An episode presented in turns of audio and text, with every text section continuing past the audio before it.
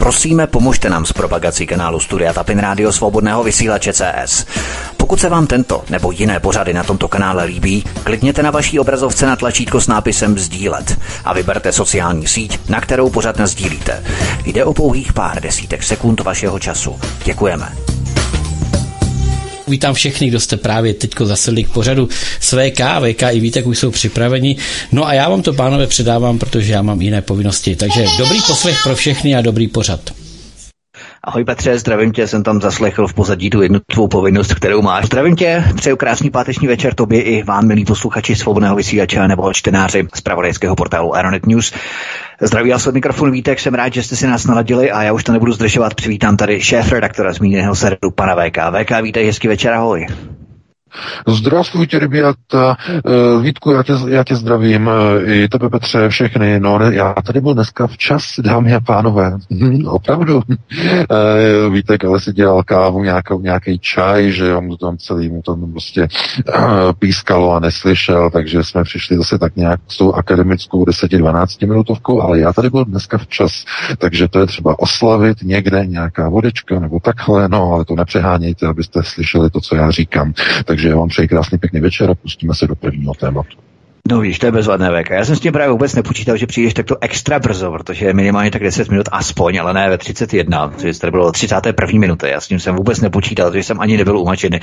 Takže příště to opravdu na pravý budu počítat i s nemožným, protože i nemožné nejenom se děje v Rusku nebo v Americe, ale dokonce i u nás v České republice. A právě tím nemožným budeme pokračovat v rámci našeho prvního tématu, které tady máme před sebou. Německá vláda odmítla poslancům Bundestagu poskytnout informace o tom, kdo stojí za útoky proti plynovodům Nord Stream. Ví se, že americké námořnictvo mělo nad plynovodem hned několik cvičení se Švédy, Dány a celým NATO. Myslíš, VK, že se ten vyník vůbec kdy odhalí, myslím, na té oficiální úrovni? Protože ono se o tom přišlapuje kolem toho, chodí se kolem toho jako kolem horké kaše. Všichni tak nějak tušíme, kdo z toho má největší prospěch, takže je to naprosto jasné. Ale myslím na té oficiální úrovni, že se pořád nikdo k tomu jako si nemá eh, říct opravdu, kdo to byl. Tak je to veřejné tajemství samozřejmě a eh, oficiálně to nikdo nepřizná. To je naprosto vyloučené. Eh, to by se muselo stát, nevím co, nevím kolik hodin by muselo spadnout z kolika zdí eh, v různých systémech řízení, aby prostě některý z těch našich politiků, ať už teda, že v Reichstagu nebo v Bundestagu, aby nějakým způsobem řekli, ano, můžou za to naši naši američtí partneři, kteří na tom chtějí vytřískat peníze. Uh, protože tady Německo teďka uh, jediný plyn, který de facto, na který se může spolehnout, je uh, z LNG nebo z LNG terminálu uh, Holandsku. To je ten slavný terminál, který otvíral Fiala. Hulák, že? To je to jedno procento plynu, které spotřebuje během zimy. Ano, jo? ano, to je přesně ono, to je přesně ono. Takže, takže, ale pozor, pozor, tady teď velký konceptuální, mohutný obloukový přesah. Možná jste zaregistrovali, eh, že i při šítý tragédii s tím naším šolcem, jo, úplně při té tragédii, tak eh, jeho vláda slíbila, no, spíš jako už je to schválený, ale rozhodla, že eh, bude kompenzovat podnikům, firmám, fabrikám, německým, německému průmyslu obecně eh, všechny zvýšené náklady na energie. A bude to stát 200 miliard eur, které v rozporu s pravidly Evropské unie v rámci subvencí a dotací naleje německá vláda tady do německého průmyslu. Jako jediná země z celé eurozóny. Ostatní země křičí. Je to v rozporu s evropskými pravidly o podporách a subvencích. To je takzvaný dumping. Je to zakázaný, nesmí se to, ale, ale, ale zkrátka psi štěkají, ale kolona jede dál. Všichni vědí, i ti největší truhlíci, i ti největší že když padne a položí se německá fabrika nebo německá, německý průmysl, tak to sebou vezme celou Evropskou unii. A proto to brblání ostatních států, že německá vláda bude v rozporu s evropskými předpisy o subvencích dotovat drahé energie německým podnikům, že je to prostě proti něčemu, proti pravidlům, že to je neférové vůči ostatním zemím, jakože to je jednoznačně, to je, je brutální rozčepejřené chucpe, které s úšklapkem, se zdviženým prst, prostředníčkem se šklebí všem zbývajícím 26 zemím, jak s nimi krásně tak, takzvaně vymetlo. A e, tohle to povede pouze k jedné jediné věci německý průmysl skoupí na evropských burzách, hlavně tedy na té amsterdamské, naprosto veškerý plyn.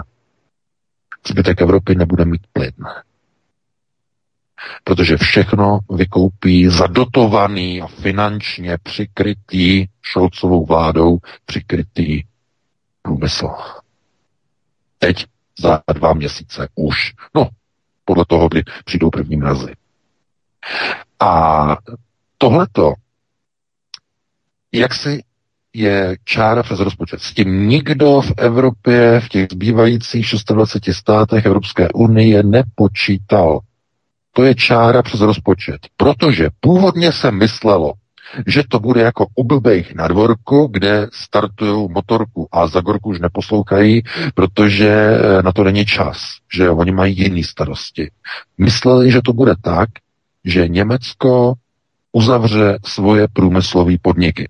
To si mysleli nejen politici, to jste si mysleli i vy, protože vám to říkali čeští politici, fialová vláda, že ta to uměla přesně takhle prostě občanům říct, ale nebyla to pravda.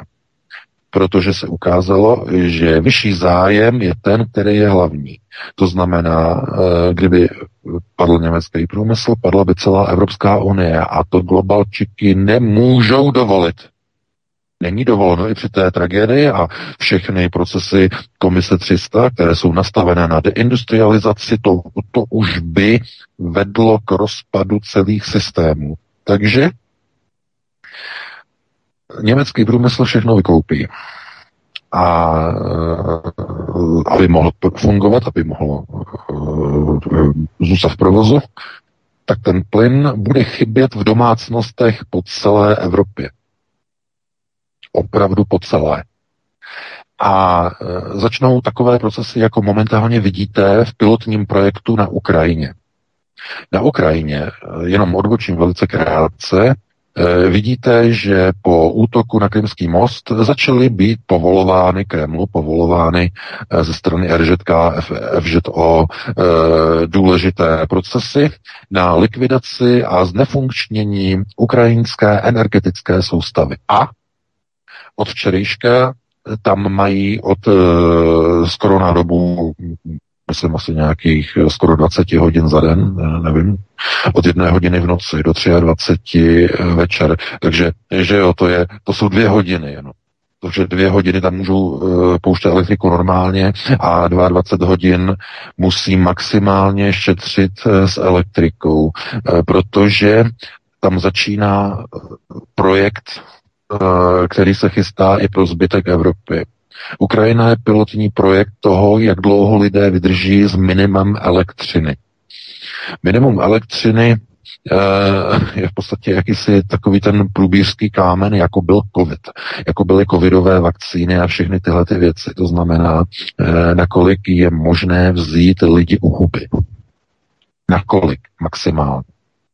To znamená, vy můžete mít ovečky v té ohradě, kde tam mají krásnou že jo, trávu, všechno, uh, mají tam výběh, a nebo je můžete mít narvaný v kotci, že? To samé se slepicemi. Když si koupíte vajíčka, že jo, tak tam máte to, to třídění, to A, B, C, nebo no, mě neberte za slovo, uh, to jsou ty typy chovů. Mm, ty, to, to nejsou velikosti, jo, velikosti ne, to má jiný značení, ale ty typy chovů. A e, že jo, ona může být ta slepice e, ve volném výběhu, to je to bio, že to je to bio, má volný výběh. Potom ta druhá sorta, to je na podestýlce. E, to je obrovská hala a tam ty slepice jsou volně, ale namačkané na sebe, jejich tam třeba 50 nebo 100 tisíc nebo i víc v té hale a prostě tam jako zobou, ale můžou se tak nějak více-méně mezi sebou pohybovat a tak dále, tak dále. No a ta třetí varianta, to jsou ty slepice, které se pohybovat nemůžou, protože jsou narvaný v klecích. Jo? Nemůžou se vůbec pohybovat.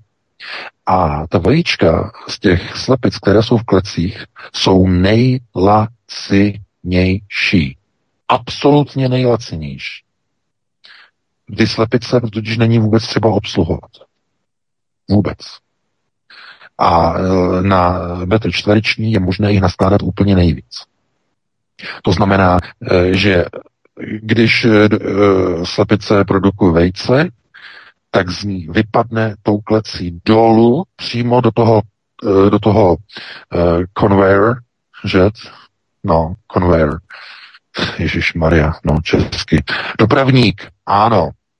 E, jo, prostě do toho dopravníku, takový, do toho padají ty vajíčka, že jo, a e, jde to přímo do balícího systému. To znamená, když ta slepice vyprodukuje vejce, tak na to nesáhne lidská ruka. Je to nejlacenější výroba. A kontrolní otázka. Tohle to sami chtějí udělat s lidma. Opravdu. Lidi už nebudou bydlet ve velkých domech. Ne, ne, ne budou přesunováni do menších bytů. Ještě do menších bytů, do malých unimo buněk, do malých buněk, jako ty slepice v těch plecích. Vítku, je to tak, e, e, že jo, do Šangy, jak to tam vypadá, nebo v Hongkongu, že jo, i maličký, ale strašně drahý, že jo, musíte platit, že jo, tam se dá jenom spát, to jsou takový prostě jakoby kazetový, kazetový byty, strašně maličký, jedenkrát jeden metr nebo jedenkrát dva metry, někdy jsou to dokonce jenom takové kukaně, doslova. A to je teď moderní. Oni díky tomu v tom Hongkongu i v té Šangaji díky tomu vyřešili bytovou krizi. Všichni tam mají bydlení, akorát, že nemůžou se hejbat. Chápete? Nepřipomíná to něco? Ano, jako ty slepice v těch klítkách. To znamená nejvyšší profit z těch lidí. Naprosto nejvyšší. A půjdeme dál. Další příměr. Ty slepice na tom výběhu bio si mohou zobat do země, hrabat, že jo, mají hrabanku, a vytahovat červy a žížaly ze země. To znamená masitá strava, ale, ale, ale, ale, ale v těch klítkách tam dostávají jenom substráty, které jsou e, z červů, které jsou z hmyzu. To nejlevnější. No a co chtějí globalčiky? Co chce podvazkový šlechtic, eh, tenhle ten šéf eh, Světového ekonomického eh, fóra Klaus Schwab. Co on chce po lidech? No, aby jedli cvrčky, aby jedli pražený hmyz, aby jedli červy pod záminkou, že je to zdraví, že to neprodukuje CO2, ale ve skutečnosti je to úplně stejné jako s těma slepicema. Narvou vás do klítek a budou vás krmit hmyzem. Protože to je největší profit. Malé vstupy a náklady, velký profit a absolutní kontrola nad tím jedincem, nad tím subjektem. Takže učit lidi, jak mít malou spotřebu elektřiny, je pro globalisty žádoucí maximálně žádoucí. A tohleto eh, de facto teď jenom vidíte okolo sebe, že eh, zachování systému bude důležitější než eh, udržení nějakého životního standardu obyvatel Evropské unie. Mnohem důležitější. To znamená, ekonomika by zůstala na nohou, tedy německá ekonomika, a, a e, lidi budou mít na sobě svetry a budou se postupně krčit v menších a v menších bytech a budou postupně přecházet ze strašně zdražujícího masa. Doufám, že to sledujete okolo sebe, jak e, zdražují masové výrobky úplně všechno takovým tempem, že ani e, prodavačky nestačí přepisovat ceny. A e, je to, je to indukce, indukce systému na to, aby lidi začali přistupovat na levnější zboží vyráběné z hmyzu. Z hmyzu, z červu. Je to ten systém. Protože vy, když uvidíte steak nebo nějaký hamburger nebo kus něčeho a bude to, bude to napsané třeba jako maso, že to je maso. A tohleto maso je vyrobené z hmyzu, ale ono vypadá barevně a je, jak je prostě nachucený, že jo, těma umělejma ochucodlovadlama, tak to vypadá jako, že to opravdu by mohlo být maso, ale není. Je to celé prostě vyrobeno eh, z hmyzu, z cvrčků, je to vyrobené eh, z červu, z kobylek a podobně, je to rozemleté, jsou tam barviva, jsou tam éčka a tak dále ale energetické vstupy jsou na tady, tom, na tady té produkci strašně nízké. A oni to zakrývají tím maskováním, takové to, že eh, je tam prostě velmi nízká produkce CO2, takovéhle nesmysly. Chápete? CO2, CO2. Všechny světové sopky, které uh, chrlí uh, nepřetržitě do atmosféry CO2, síru a všechny tyhle ty věci za celý rok, tak vyprodukují pětkrát více CO2 než celá civilizace, lidská civilizace na světě. Pětkrát více. Všechny sopky. A za rok v průměru, za rok pětkrát více. Člověk svým dýcháním a svojí normální spotřebou na to nemá naprosto žádný vliv. Ale globalčiky to rvou lidem pořád do těch hlav ze všech médií. Neustále. Pořád. No a samozřejmě, že je to kvůli tomu, aby vycházela takzvaná ekonomická rovnice. Já jsem o tom několika hovořil, proč se musí přejít na hmyz a na červy, eh, z jakého důvodu, aby mohl vzniknout nepodmíněný příjem. Universal Basic Income. To je ten důvod. Co je to Universal Basic Income? No, to je situace, nebo nástroj, monetární nástroj, kdy každý člověk bude dostávat eh, bez jakýchkoliv podmínek, eh, nebo víceméně bez jakýchkoliv podmínek, tak to, pokud budete nepřítelem státu, tak nic nedostanete. Ale za normálních podmínek nebude nic podmiňovat a udrží vás takzvaně naživu tak, abyste si mohli dovolit jídlo, které je na výrobu na vstupech velice laciné, rovná se vyrobené z červů, eh, z hmyzu a různé havěti, a budete bydlet v nějakém opravdu malém nájemním bydlení, které bude opravdu počítáno na metry, jako v tom Hongkongu a v Šangaji. Úplně stejně. A díky tomu bude vycházet takzvaná ekonomická rovnice. Eh, nebo tomu říkají ekonomická rovnice pro realizaci univerzálního základního příjmu. Eh, jde o to, že aby ten univerzální základní příjem eh, mohl fungovat, tak musí platit, že ekonomický produkt celé společnosti musí aspoň přes 30%, 30%, samozřejmě, že to bude mnohem víc, ale minimálně o 30% musí převyšovat e, spotřebu a finanční nákladnost na realizaci nepodmíněných ekonomických vstupů. Nepodmíněný ekonomický vstup do každého jedince, to je právě ten UBI, tedy uh, univerzální základní příjem.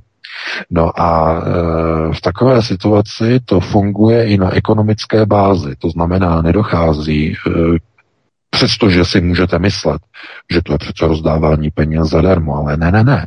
To jste asi nepochopili ten systém. Já vám ho teď vysvětlím, ale musíte opravdu dobře teď e, poslouchat a vnímat. V tomto procesu momentálního nasunování velkého rezetu dojde k tomu, že přijdete postupně o všechny majetky úspory. Postupně. V důsledku inflace a hyperinflace. My všichni přijdeme. Úplně o všechno. Proto Klaus Schwab říká, nebudete nic vlastní, budete šťastní. Ale pozor, to, teď od to odbíhám někam jinam. Nebudete nic mít. Veškeré majetky přejdou e, fyzicky reálně do majetku nadnárodních korporací a bank, tedy komise 300 globálního sionismu, do jejich rukou. Vy nebudete vlastnit vůbec nic. Budete mít pronájmy a budete muset někde bydlet. Něčem malém, nebude to vaše, bude to v kluzu. To znamená, budete mít bydlení v kluzu, co je to kluz? To jsem psal článek, je, je teď i v té nové knize, v té poslední eh, mojí, která už teď vyjde, eh, jenom zase odbočím. Adam mi říkal, že, že, že je v tisku a teď v říjnu, teď už by měla každým dnem výjít, takže na ty dotazy, že jo, těch čtenářů, kteří si předkoupili nebo předplatili nebo zaplatili, tak aby věděli, kdy to vyjde, tak každým, každým dnem se to čeká, že to z tiskárny přijde, takže to bude. No a já tam právě o tom píšu. A vlastnictví jakéhokoliv majetku de facto, pokud mluvíme o nemovitostech, bude kluzový majetek, že majetek v kluzu. Když umřete, při, e, začne tam bydlet někdo jiný. Kluzový majetek. Nebo přejdete z jedné práce do druhé, e, opustíte zaměstnání a kluz e, znamená, že přijdete jeho bydlení. Jo, to znamená, budete se snažit v té práci zůstat. Kluzový systém byl i v Československu zavedený nějaký čas, možná si pamatujete, po roce 48 Eh, tehdy se tomu neříkalo klus, ale jako podnikové bydlení. Eh, eh, zkrátka dělali jste v podniku, měli jste bydlení. Když vás vyhodili, museli jste se z bytu vystěhovat. No, to je klus, se tomu říká.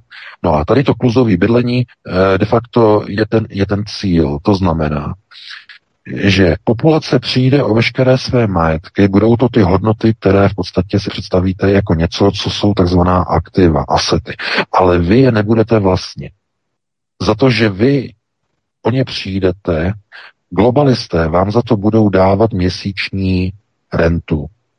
Akorát se to nebude jmenovat renta, ale bude to Universal Basic Income. Univerzální základní příjem. Vy si budete myslet, že dostáváte peníze zadarmo, ale v skutečnosti to budou malé, drobné, rozmělněné z vašeho majetku, o kterých všechny národy přišly. To je tajemství UBI.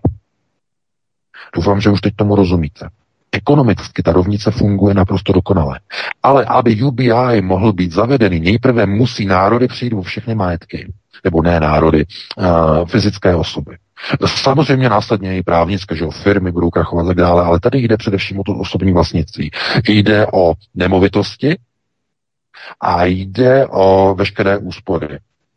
Ty úspory se zničí hyperinflací, která je uměle navozená pomocí helicopter money a pomocí politiků, kteří se tváří jako různé fialové zrůdy a podobně. Ale oni nejsou, oni nejsou v této pozici, eh, oni dělají pouze destrukční činnost. Oni dělají pouze to, aby to vypadalo, že se nedá nic dělat, ale ve skutečnosti ta hyperinflace je záměrná. Je to Mejrinkovo pravidlo, okrádání lidí o všechny úspory skrze jediný zákonný a legální prostředek, jak vás stát a režim může okrást o úspory, hyperinflace. Je to jediný způsob. Oni nemůžou vám že jako banditi říct, tak ať vám teď ukradneme peníze. Ne, ne, ne, to by se lidi vzbouřili. Musí to být tak, že lidi si jenom vzdechnou. Ah, to je hrůza. Jo? Tohleto. O to jde. To znamená v té inflaci zlikvidovat lidem úplně všechno to, co celý život pracovali, oni si spořili, oni během několika let na základě inflace o to přijdou. Úplně o všechno. A ten systém je tedy takhle e, nastaven. A v této chvíli, v této situaci, e, de facto my jenom e, v podstatě se na to díváme tak, že lidé, kteří dneska něco vnímají jako, že něco dostávají, něco zadarmo dostávají, tak ve skutečnosti se jedná o uh, likvida, no, liquidify. No, jako je to No, že zase z toho ekonomického hlediska skapal, doslova skapalňování, ale likvidita. No, protože když, kdyby se řekla likvidace, tak mnoho lidí by si to zaměnilo za nějaké ničení, ale likvidace, likvidita znamená, že něco, co máte v podobě aktiva, tak měníte na monetární prostředek. To znamená, něco likvidujete, prodáváte to. No a tohleto eh, de facto je hlavním cílem eh, globalistů. To znamená všechno to, co se děje s všemi energiemi, se všemi uh, plyny, uh, se všemi uh, energetickými soustavami, je jenom s cílem obrat lidi o úplně veškeré všechny majetky, které mají, v důsledku obrovských nákladů na život a v důsledku um, minimalizace energetických vstupů a samozřejmě energetické spotřeby. Za současné situace eh, totiž není možné realizovat ty projekty, o kterých básní Klaus Schwab a eh, že komise 300, eh, to znamená Bill Gates a další, že prostě jako že to je zdravé a lidé budou, budou prostě jíst eh, prostě červy a e, Klaus Schwab říká, že lidi nebudou nikam jezdit, protože všechno přijede za nima, že lidé se nebudou moci, nebudou moci, on říkal, nebudou muset. on říká jako, že I have to move, I have to move a že uh, to, bylo, to bylo takový trošku jako pikantní na tom fóru v Davosu. On chtěl říct, jako nebudou moci a pak se opravil, jako že nebudou muset, protože to je základní rozdíl, zásadní rozdíl, že takové trošku freudovské přeřeknutí uh, od něho. Ale to je přesně ono lidé se nebudou moci pohybovat, protože na to nebudou mít peníze, budou mít všechno online. Budou všechno řešit online. Budou komunikovat s úřady online. Dneska už to máte dokonce i u vás to máte, ne?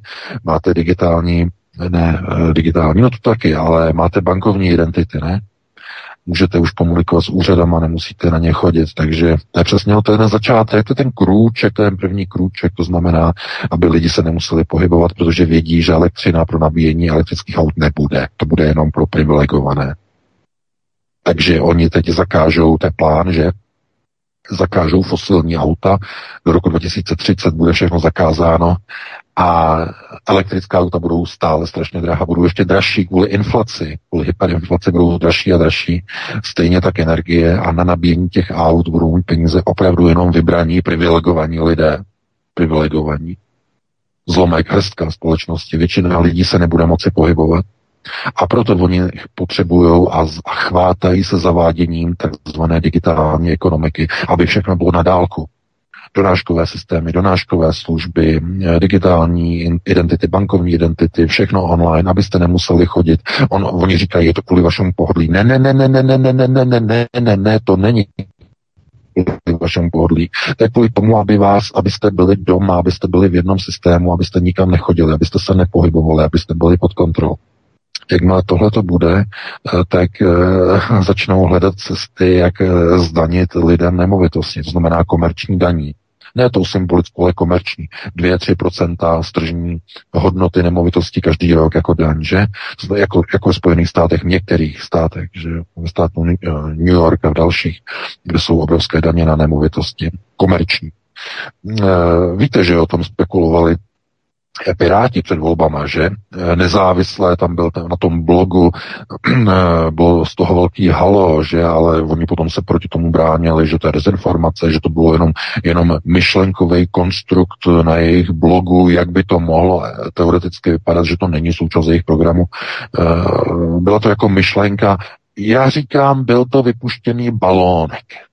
To je nejlepší označení. To byl vypuštěný balón, samozřejmě protože oni budou chtít pokročit za ně, pod nějakou záminkou. To znamená, jak připravit lidi o ty majetky, aby si je nemohli, jako ve Spojených státech, v některých státech, aby si je nemohli dovolit. No, e, zavedení komerčních daní na nemovitosti, samozřejmě.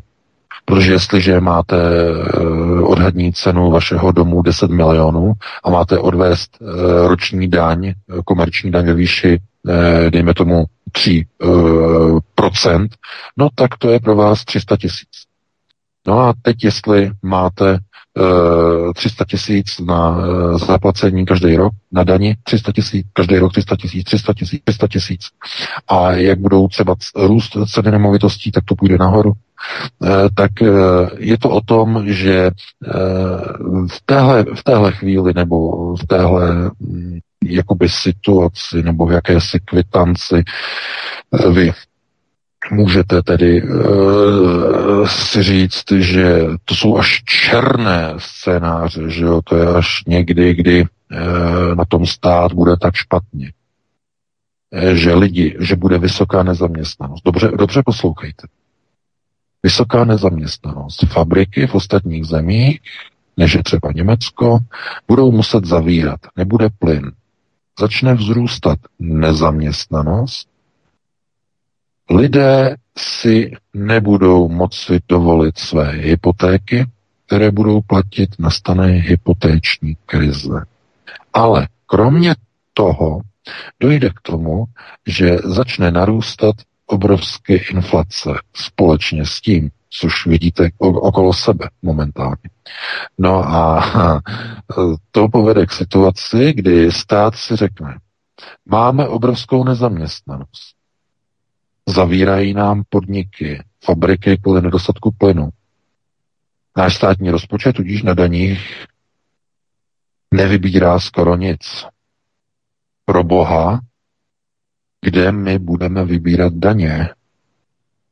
A než napočítáte do tří, jedna, dva, tři, tak je napadne jenom jedna jediná věc, ze kterých e, majetků ve společnosti mezi lidma lze odvádět daně ve společnosti, kde už skoro nic není. Skoro nic není. No přece nemovitosti, dámy a pánové. Jako v těch Spojených státech. Třeba v tom New Yorku, tak tam, to je zajímavé, a tam je to dělané opravdu zvláštním způsobem. Kdo tam bydlí, kdo tam žije, tak by poreferoval úplně na vlastní zkušenost úplně nejlépe, ale tam je to opravdu specifické. Tam obrovská část Američanů si baráky pronajímá. Aha, teď si opravdu, a to není jenom New Yorku, v státě New York, to je mnoha dalších státech, pronajímání. Tak teď si řeknete, proč? No, kvůli komerčním daním z nemovitosti. Pronajmout si celý rodinný dům na rok je levnější, než ho vlastnit, protože byste ho nezaplatili na daň. A tohleto plánují udělat globalčiky v celém kolektivním západu. Úplně stejně ten systém překopírovat. To znamená, všichni si budou všechno jenom pronajímat a jenom ti nejbohatší si do, budou moci dovolit platit tak obrovské daně, mít e, tedy nemovitosti fyzické vlastnit a e, většina lidí teda bude postupně se stěhovat do menších a menších pronájemních bytů, do kluzů menších a menších a začnou se připodobňovat těm slepicím v těch klítkách. To znamená, budou mít nějakou práci ještě v té době, budou pracovat, ale už se budou blížit, společnost celá se bude blížit k nepodmíněnému univerzálnímu příjmu. Budou pracovat z domova, bude všechno z domova, nebudou se moci pohybovat, budou v malém malometrážním bytě, který bude mít dvakrát tři metry a podobně. Normální byty, stejně jako v tom Hongkongu nebo v té Šanghaji, eh, je to byt třeba, který je 3 plus 1 nebo 3 plus KK a podobně a oni z něho udělají 9 bytů. 9. Opravdu. To je, jen, jsou tam videa, na YouTube se můžete podívat, prostě sardinkové bydlení, že jo, tady v těch, v těch eh, městech jeho východní Azie. Eh, takže majitel to udělá, eh, předělá ten byt na 9 maličkých, dvakrát tři metry, je to všechno dělaný sádrokartonama. Jo, sádrokartonama, e, jsou tam dveře, normálně je to jako na klíč, že jo, a on tam prostě má všechno. A je jich tam devět. Z toho bytu, tří pokojáků udělají devět bytů, malých mini, mini, mini bytů. Kuchyně, společná e, sociální zázemí, zařízení, že jo, koupelná záchod je společný. Tohle to všechno. E, a to je ten trend. To je to, o čem mluví Klaus Schwab. Nebudete nic vlastnit, rovná se v závorce. Budete si to pronajímat v kluzu a budete šťastní. Že? to je, panečku, chucpe, ale rozumíte, všechno k tomu, všechno k tomu jde. To znamená, všechno se pohybuje směrem k tomu, aby lidé skutečně si nemohli dovolit vlastnictví auta lidem zruší, zakážou, že jsou fuj fuj, spalovací, na ta elektrická nebudou mít peníze, zůstanou úplně bez auta. Takhle pod tou ekologickou záminkou, že jo, e, zbaví lidi e, svobody, de facto, samostatnosti pohybu, že? No a to nebude stačit. Je důležité, aby ti lidé na energetickém vstupu dokázali žít za co nejmé, nejméně energií. Z nejméně náklady na elektřinu a z nejméně náklady na jídlo. Proto nová generace jídla. Ten pilotní projekt probíhá právě teď v Holandsku. To jistě víte, jak likvidují holandské farmáře největší producenty masa v Evropě, největší producenty sírů v Evropě. Likvidují, znárodňují jim Eh, eh, pastviny, eh, ten zákon na likvidaci celých stát, dobytka a tak dále a tak dále. No, to je, to je ten systém. Chápete? Lidi to mají před očima, ale pořád jako jim to nedochází. Je to, je to realita. To není jenom jako že Klaus Schwab na ekonomickém fóru na svém webu vypustí video s jakýmsi mladíkem, který se tam směje a říká, nebudete nic vlastně a budete šťastní, ale to je součást plánu. Oni to tak mají naplánované, aby mohli zavíst nepodmíněný příjem, který bude financovaný likviditou ze vše, z veškerého majetku, o který eh, takzvaně gojím přijdou, aby byla vyrovnaná ekonomická rovnice. Oni budou s těmi majetky nakládat, ty majetky vám vezmou a budou vám je pronajímat. Tím bude ekonomická rovnice globalizace zachována. Chápete? To je ono, to je ten systém. To znamená, znovu to zopakuju. Základní nepodmíněný příjem není darem a nebude darem, ale bude splátkou, bude likvifikovanou nebo zlikvidovanou a rozmělněnou, rozpuštěnou částí miliontinou, eh, že jo, poměrem, že jo, podle toho, kolik ten majetek představuje, miliontinou nebo statisícinou vašeho původního majetku, který jste měli, nebo který byste byli bývali měli, kdyby systém velkého rezetu nebyl nasunován. To je tragédie. To je přímo na hlavu když se nad tím zamyslíte, ale režim je takhle nastaven. No, o tomhle píšu v té nové knižce, takže, eh, jak říkám, to je jenom s takovými přesahy, tohle to bylo opravdu s velkým přesahem, máme 2018. Vítku, je, mě úplně vyschlo, já musím prostě vlézt, zase se zanořit jako ponorka, že jo, do ledničky, něco tam vyštrachat, tak nějakých pět minut bychom si dali přestávku a potom bychom se pustili do těch dvou témat zbývajících, jo? Dobrá, určitě VK, doufám, že Petro je u přístroje a potom budeme pokračovat dál. Hezký večer.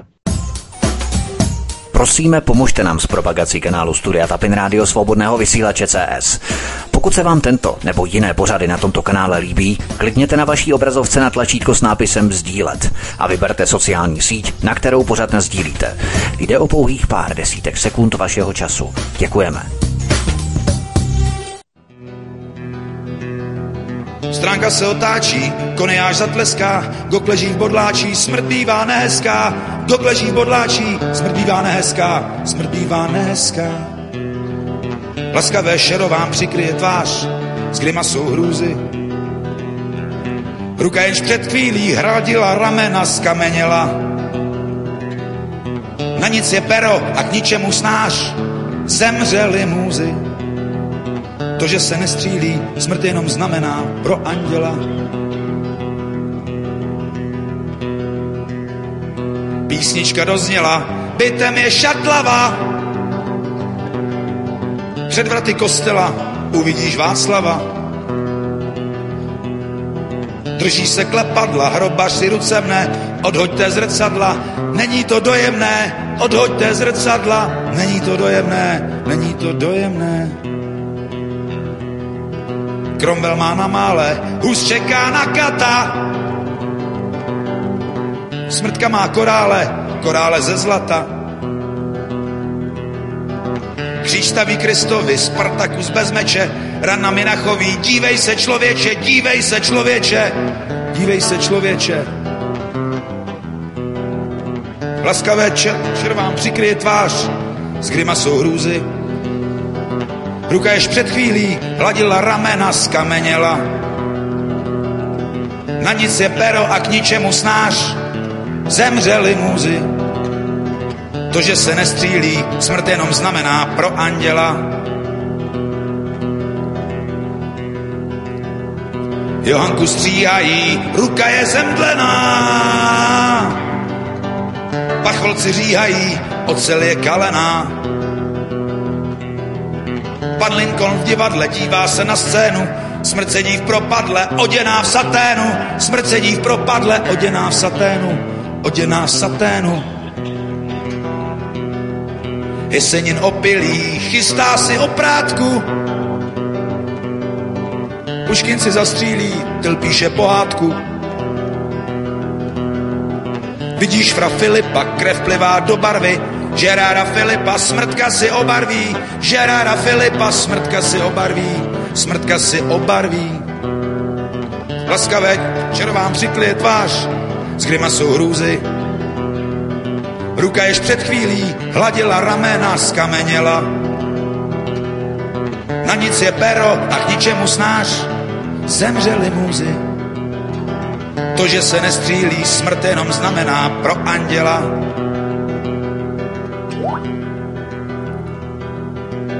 Kennedy ve voze proklíná rarcha. V pohřebním navoze uvidíš palacha.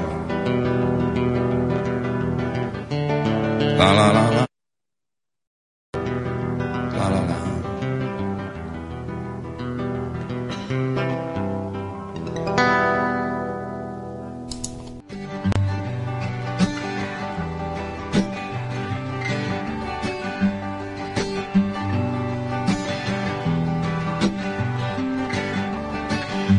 Až budu starý mužem, budu staré knihy číst a mladé víno lisovat.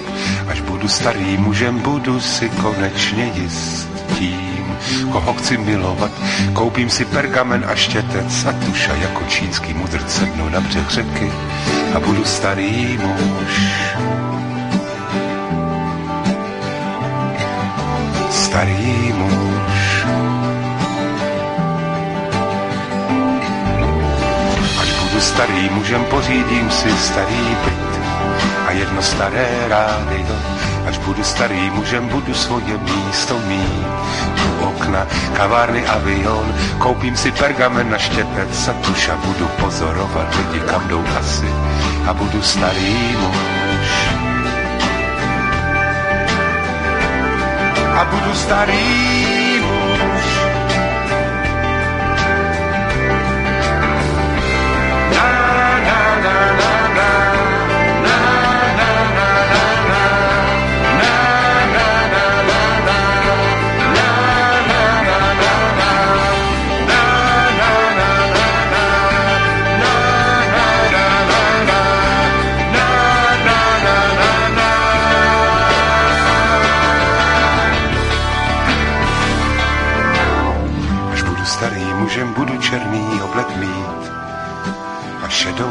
vázanku. Až budu starý mužem, budu místo vody pít lahodné víno ze čbánku. Koupím si pergamen a štětec a tuša budu mlčet jako mlčí ti, kdo vědí už. Starý muž. Starý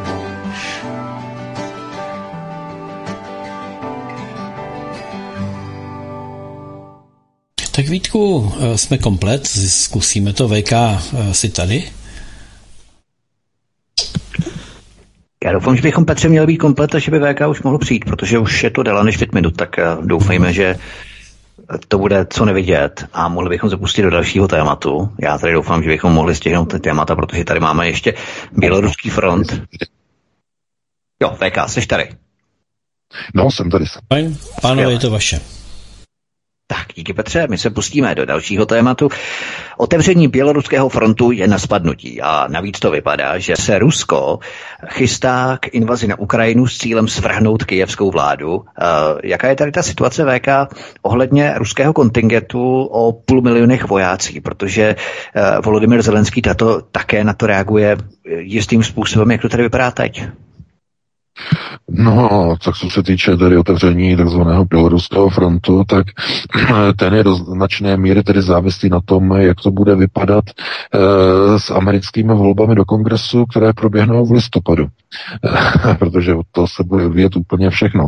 A velký, e, velké zamíchání kartama může nastat i poté, co včera e, Velké Británie rezignovala po 44 dnech ve funkci Liz nebo Víza Trasová, z funkce premiérky, protože to absolutně nezvládla.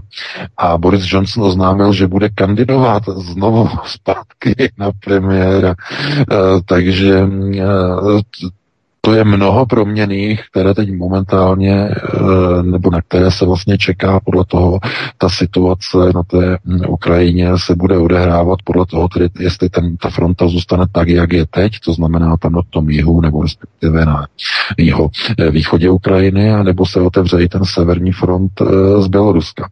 Co je zajímavé, přišly v polovině týdne informace, že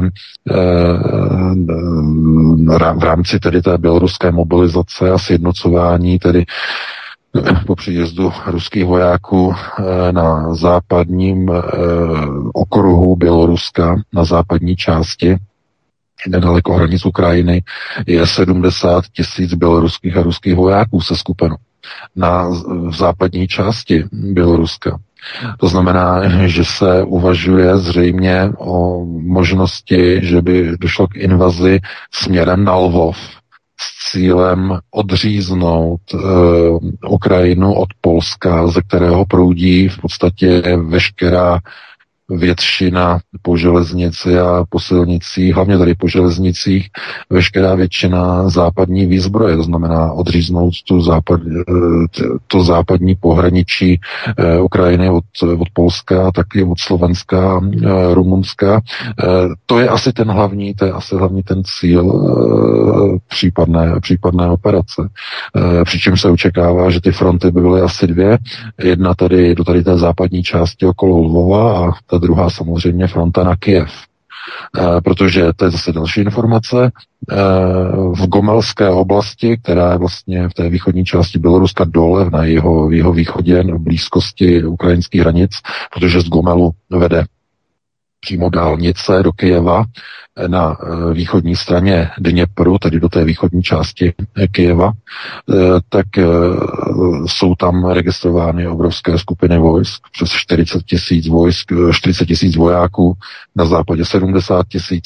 To znamená, to jsou obrovské vojenské kontingenty, které se k něčemu chystají. A e, čemu se chystají? Na co čekají? No, čekají samozřejmě na to, jak dopadnou e, americké volby, protože ty jsou vlastně v podstatě úplně klíčové. Pokud e, republikáni se s tím ani netají, e, ta současná finanční ekonomická podpora, která byla, je podle vedení republikánské strany už tak obrovská, tak obrovská, že Amerika už víc si dovolit vzhledem ke své finanční situaci, kterou má doma, už nemůže. A pokud Ukrajinu někdo chce podporovat, musí začít podporovat daleko většími prostředky Evropská unie, řekl šéf republikánské strany. Já stejně můžu vzpomenout na jeho jméno, vystoupení ze včerejška. To je špatný. To je velký špatný pro Kiev velmi špatná zpráva, protože eh, samozřejmě Amerika to je, to je, ta je teď úplně v jiné situaci. To je eh, na jedné straně sice profituje z toho, že posiluje dolar ve smyslu tedy různých měnových kurzů, ale likviduje to americký export protože dolar je příliš drahý a veškerá americká produkce je příliš drahá, takže to není zase nic, co by bylo úplně ideálního. A nejhorší na tom je v podstatě inflace. Počátky naprosto zřetelné, viditelné počátky hyperinflace, které se blíží do Spojených států. Takže v tomto ohledu nebo v této rovině se dá říct, že mm, Rusové eh, budou čekat na výsledky tedy voleb v americkém kongresu.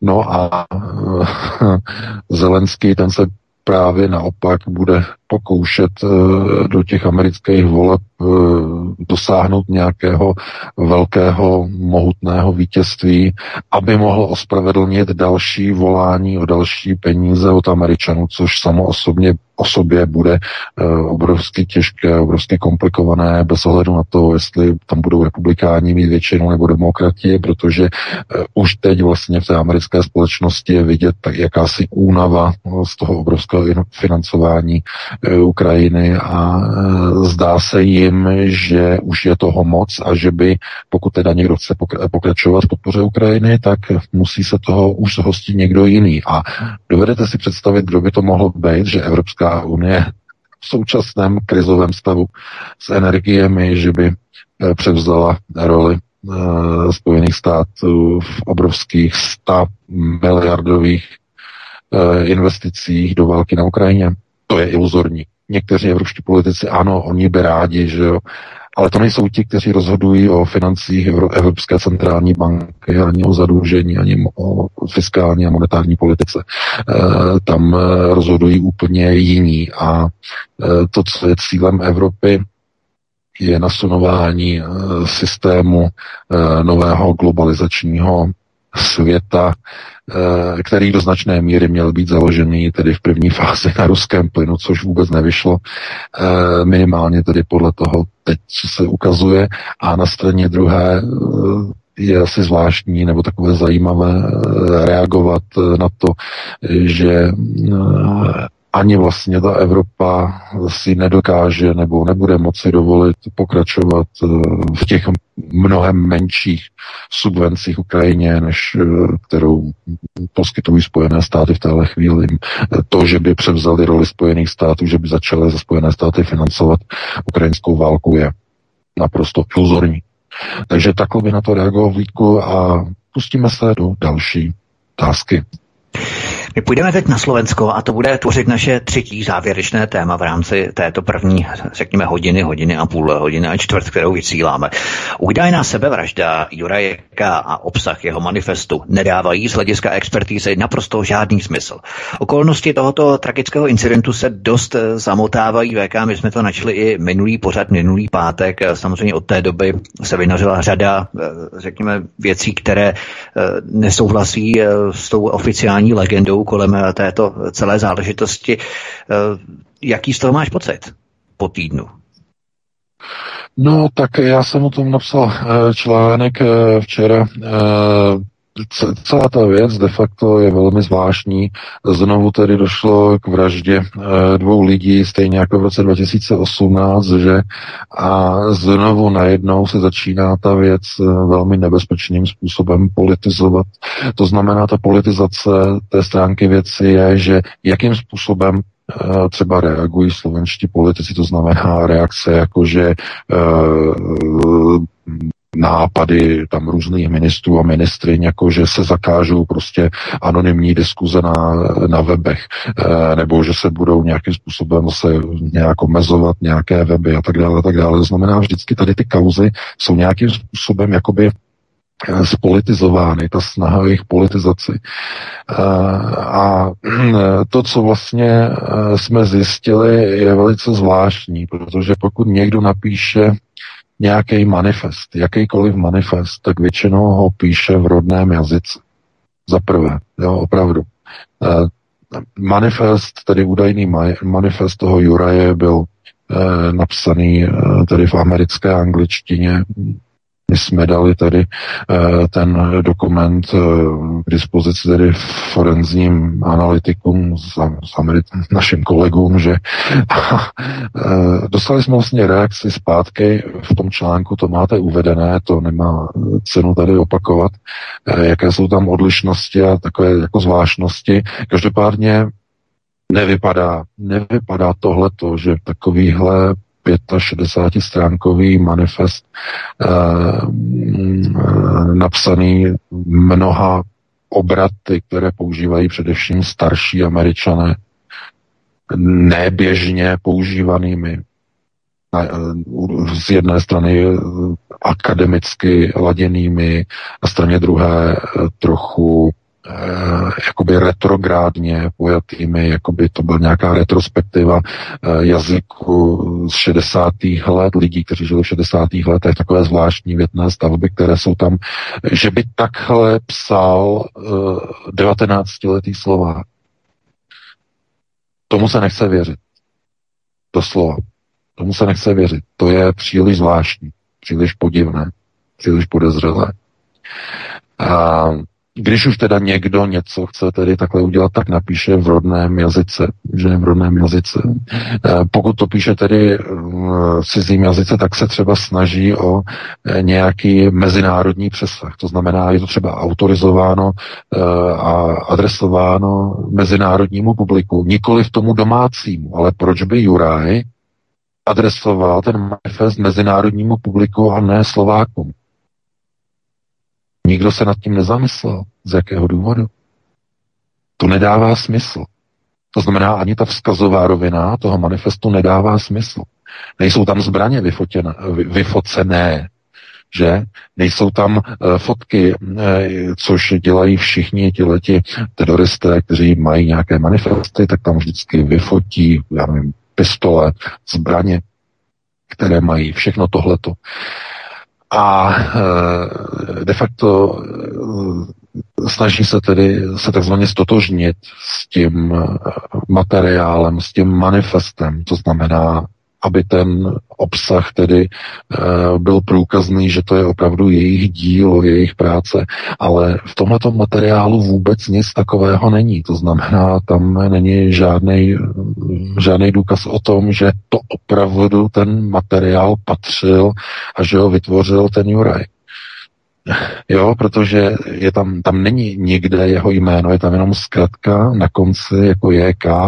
Jsou tam zmínky o Slovensku, o Bratislavě, ty, ty zmínky tam jsou, ale uh, rozumíte, když někdo, takhle, někdo napíše nějaký manifest a napíše ho vaším jménem, jo, vaším jménem. Napíše do toho manifestu věci, které o vás ví z veřejně dostupných informací. To znamená, ví, kde bydlíte, to tam je v tom manifestu, teda jako město, že ví, v jakém státě jste, to tam taky napíše, a ví, na jaké škole studujete, studujete eh, to tam všechno je. Jo, to tam všechno je. Jenže pozor, to jsou veřejné informace. Veřejně e, získané, které e, nic nevypovídají o tom, že to skutečně ten Juraj musel napsat aby to byl personální dokument, průkazný personální dokument, osobní, tak v tom dokumentu musí být něco, co nepochází, zcela jednoznačně nepochází z veřejných zdrojů. Něco, co zcela jednoznačně v tom textu prokáže, aha, tohleto ten Juraj opravdu psal. A tím něčím jsou buď zbraně, kterými se útočník v tom manifestu poklubí, že vyfotí sériový čísla, tam vyfotí, aby to, aby to bylo stotožněný, že tak vidíte, to je to moje, eh, čím já ten čin provedu a tak dále. Eh, nebo se tam dokonce vyfotí, on se tam dokonce jako Anders Breivik v tom manifestu svým eh, se tam vyfotil s těma zbraněma hned několik fotek dal do svého manifestu, aby byl průkaz, že se k tomu hlásí, k tomu činu, že to byl jeho čin. Ale eh, pokud máte dokument, kde vlastně tyhle ty informace osobního charakteru chybí, to znamená vztažnost k dané osobě, tak riskujete eh, de facto podvrh. Že je to dokument, který vám někdo se může zkusit, nebo se mohl zkusit vám přišít vaším jménem. Aby to vypadalo jako, že jste to psal vy.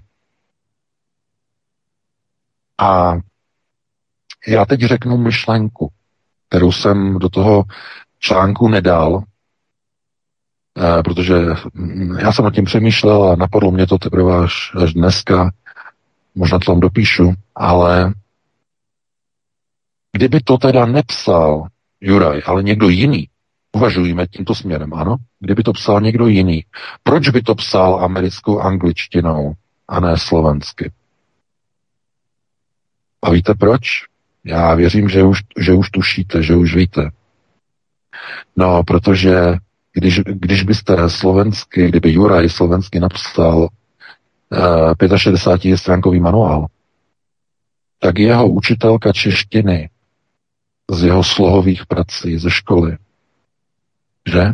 Z toho gymnázia, by dokázala přesně určit, jestli to psal Juraj nebo někdo jiný, protože by tam byly e, fráze, které jsou naprosto zjevné, naprosto e, totožné, obraty, slovní obraty. Každý jazykový vědec by okamžitě poznal, jestli slovenský text manifestu psala ta samá osoba jako Juraj, který psal při hodinách uh, slovenského jazyka, teda slovenštiny, že uh, na, na školách, že jo, na školách, na kterých byl. Podle toho by se to, by jazykový odborník, že lingvista okamžitě, soudní znalec by okamžitě poznal a řekl by, tohleto tohle to psala jiná osoba. Jsou tam jiné obraty, jiné formulace, jiné obraty, jiné, jiné výrazivo. E, na školách, když, na škole, když byl Juraj, tak tam jsou úplně jiné obraty a bylo by prokázáno, anebo když neprokázáno, tak spochybněno, že on je opravdu autorem toho manifestu. A protože ti, kdo třeba napsali ten manifest, věděli, že by k tomuhle odhalení došlo, tak záměrně ten manifest napsali nebo nechali někým napsat v americké angličtině.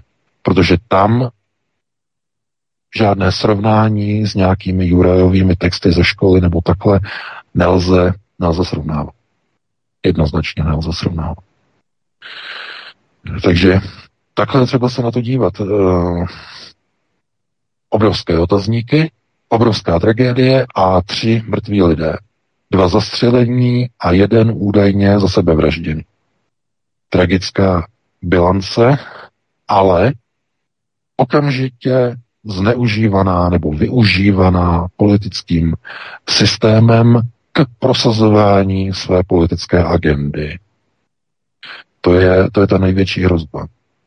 Takže eh, znovu je třeba říct, že eh, to jakoby vyšetřování, že jo, které tam bude probíhat, tak bude mít nějaký model, nějaký rámec, ale zkrátka už teď je okolo toho takový zvláštní pocit, taková Uh, takový jakoby náboj nebo nádech něčeho, co prostě vypadá jako, když ne manipulace, tak až nezvyklé prostě politické zneužití tragédie, obrovské tragédie, které došlo a budeme to samozřejmě sledovat. Ta fotka, nebo minimálně ta fotografie, která jako unikla a, s tím mrtvým tělem toho Juraje, opravdu je, je, zvla, je zvláštní, je podivná, je, je divná doslova. E, zvláštní prostě poloha mrtvého těla jednoznačně a e, vypadá jako kdyby jako kdyby eh, byl opravdu jako popraven v kleče, a nebo jako kdyby byl prostě nějak svázaný do kozelce a potom byl rozvázan po té, co ho e, někdo tedy zastřelil. A tak to, tak to působí, protože ta fotografie, e, která unikla, která opravdu je zřejmě ně, Zřejmě to fotografie, kterou pořídil někdo, kdo e, to tělo našel, nebo někdo, kdo tam potom přišel, nebo možná i někdo, z těch, z těch eh, potom z těch orgánů, které to vyšetřovaly. To je těžko říct, ale zkrátka eh, je tam vidět, že prostě to není naprosto přirozené. Eh, divné jsou i ty informace o tom, že to, to přinesla slovenská média, že že Juraj se údajně zastřelil jinou zbraní, než kterou střílel před tím barem. Že to je jiná zbraň, to znamená, jeho otec měl zřejmě eh, v tom trezoru dvě zbraně. A jednu, to znamená, že ten Juraj teda tu zbraň vrátil a vzal si novou, nebo novou tu druhou, a pak zase zamknul a vrátil klíče otci, nebo jak to, prostě to je, to je naprosto něco neuvěřitelného, to je, To je bizarní samo o sobě. Eh, já jsem ještě neviděl ten rozhovor, který dneska eh, proběhl na Infovojně. Eh, to byl rozhovor vlastně redaktorů Infovojny s, s panem, s panem s tím, No, s otcem, s otcem. Je. No, s otcem. Já, úplně se mi to jméno prostě vypařilo. Že, no, Eh, tak měl rozhovor a jestli tam byly nějaké nové informace, jestli tam padly nějaké informace, to znamená, jestli ten Juraj přišel, jestli eh, se těm rodičům přiznal, jo, že prostě někoho zastřelil,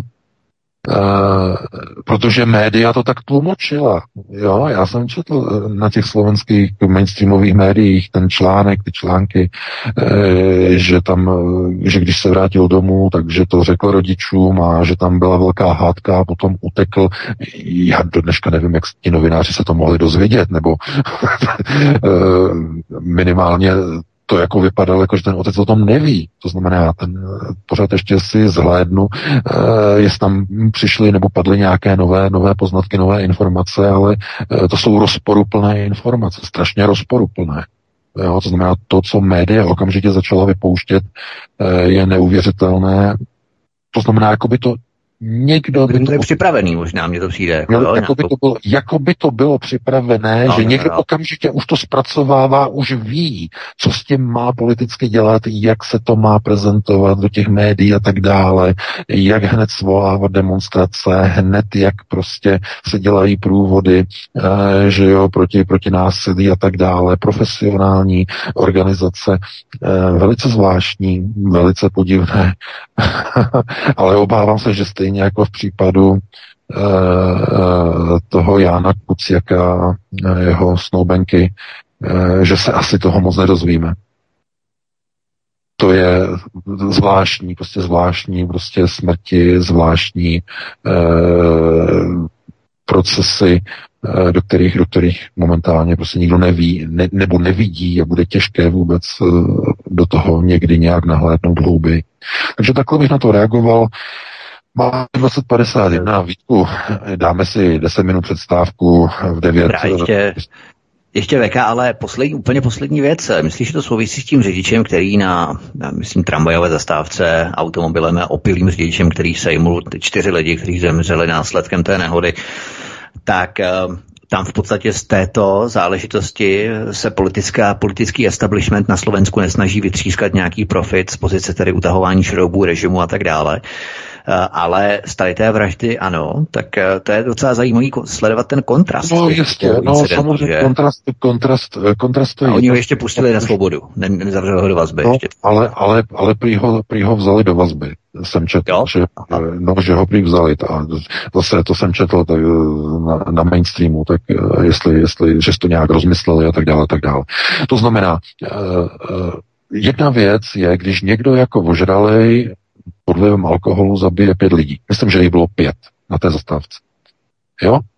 Ale to nejde, to je velmi těžké to využít nějak politicky, pakliže by to nebyl poslanec třeba, já nevím, opozičního smeru. Pokud by to byl poslanec opozičního smeru, to by bylo využité politicky asi velmi důsledně, ale e, Myslím si, že dokonce ani kdyby to byl nějaký opravdu známý a vysoce postavený politik, takže by to nemělo ten potenciál ke eh, využití, politickému využití, jako když dojde k útoku na preferovanou tak, to jsem chtěl říct. lidí.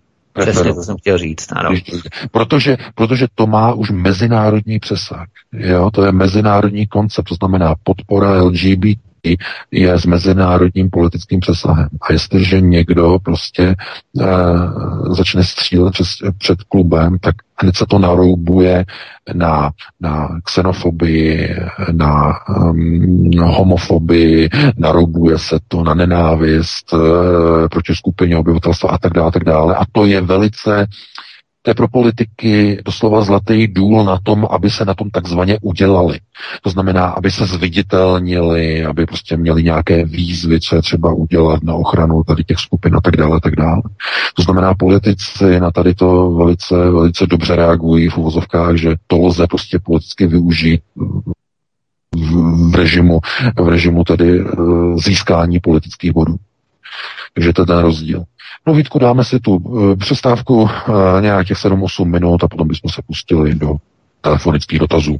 Určitě, VK, milí posluchači, vy budete mít šanci teď eh, téměř úplně celou hodinu, od 9 do 10 hodin, formulovat vaše otázky prostřednictvím našeho telefonního přístroje, který tady máme a který Petr právě připravuje, takže on vám samozřejmě sdělí číslo, které máte uvedené i zobrazené na stránce svobodný pomočka vysílač.cz, případně, ale to nevím jistě, ještě na svtv.cz, což je náš druhý web.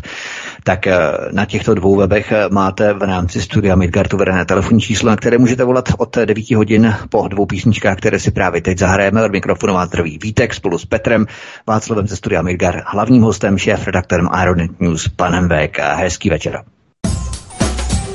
Prosíme, pomožte nám s propagací kanálu Studia Tapin Rádio Svobodného vysílače CS.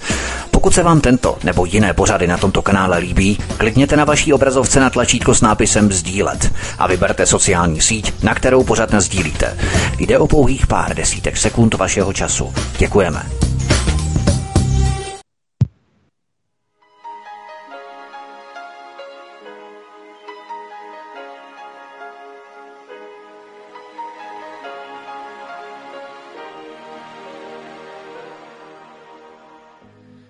What about sunrise? What about rain? What about all the things that you said we were to gain? What about killing fears? Is there a time? What about all the things that you said was yours and mine? Did you ever stop to notice all the blood we've shed before? Did you ever stop to notice this crying earth, this weeping shore?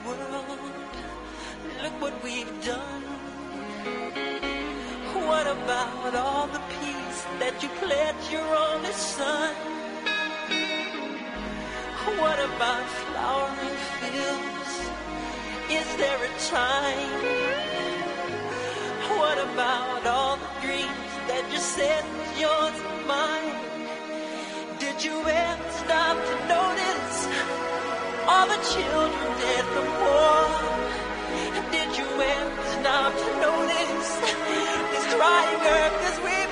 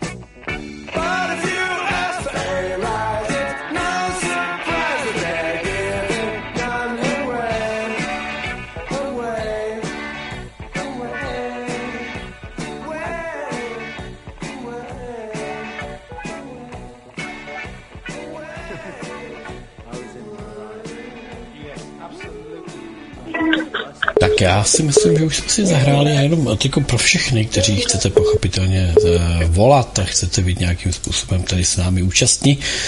Eh, Tak připomenu eh, telefonní číslo, které pochopitelně máme sem do studia. Je to telefonní číslo 774 139 044. Už o něm hovořil Vítek, že to je telefonní číslo, které je uvedené vedle streamu. Máte to na stránkách, tak ještě jednou 774 139 044. Prosím o jeden dotaz. Buďte struční, ať odbavíme co největší množství vás, eh, kteří budete volat a chcete se dozvědět vaše odpovědi. Vítku, zeptám se, už jsme komplet?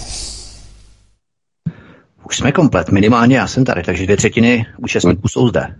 Komplet, já jenom, eh, prosím vás, jenom ještě než začneme brát ty telefony, jenom než začneme brát telefony, tak jenom upozornění, administrátor mi napsal, že uh, znovu teda uh, došlo k havárii serveru uh, v datacentru, řeší se to, takže Aeronet nejede. Jo, další havárie, zapůjčený server prostě kleknul znova, takže no, prostě, když se daří, tak se daří.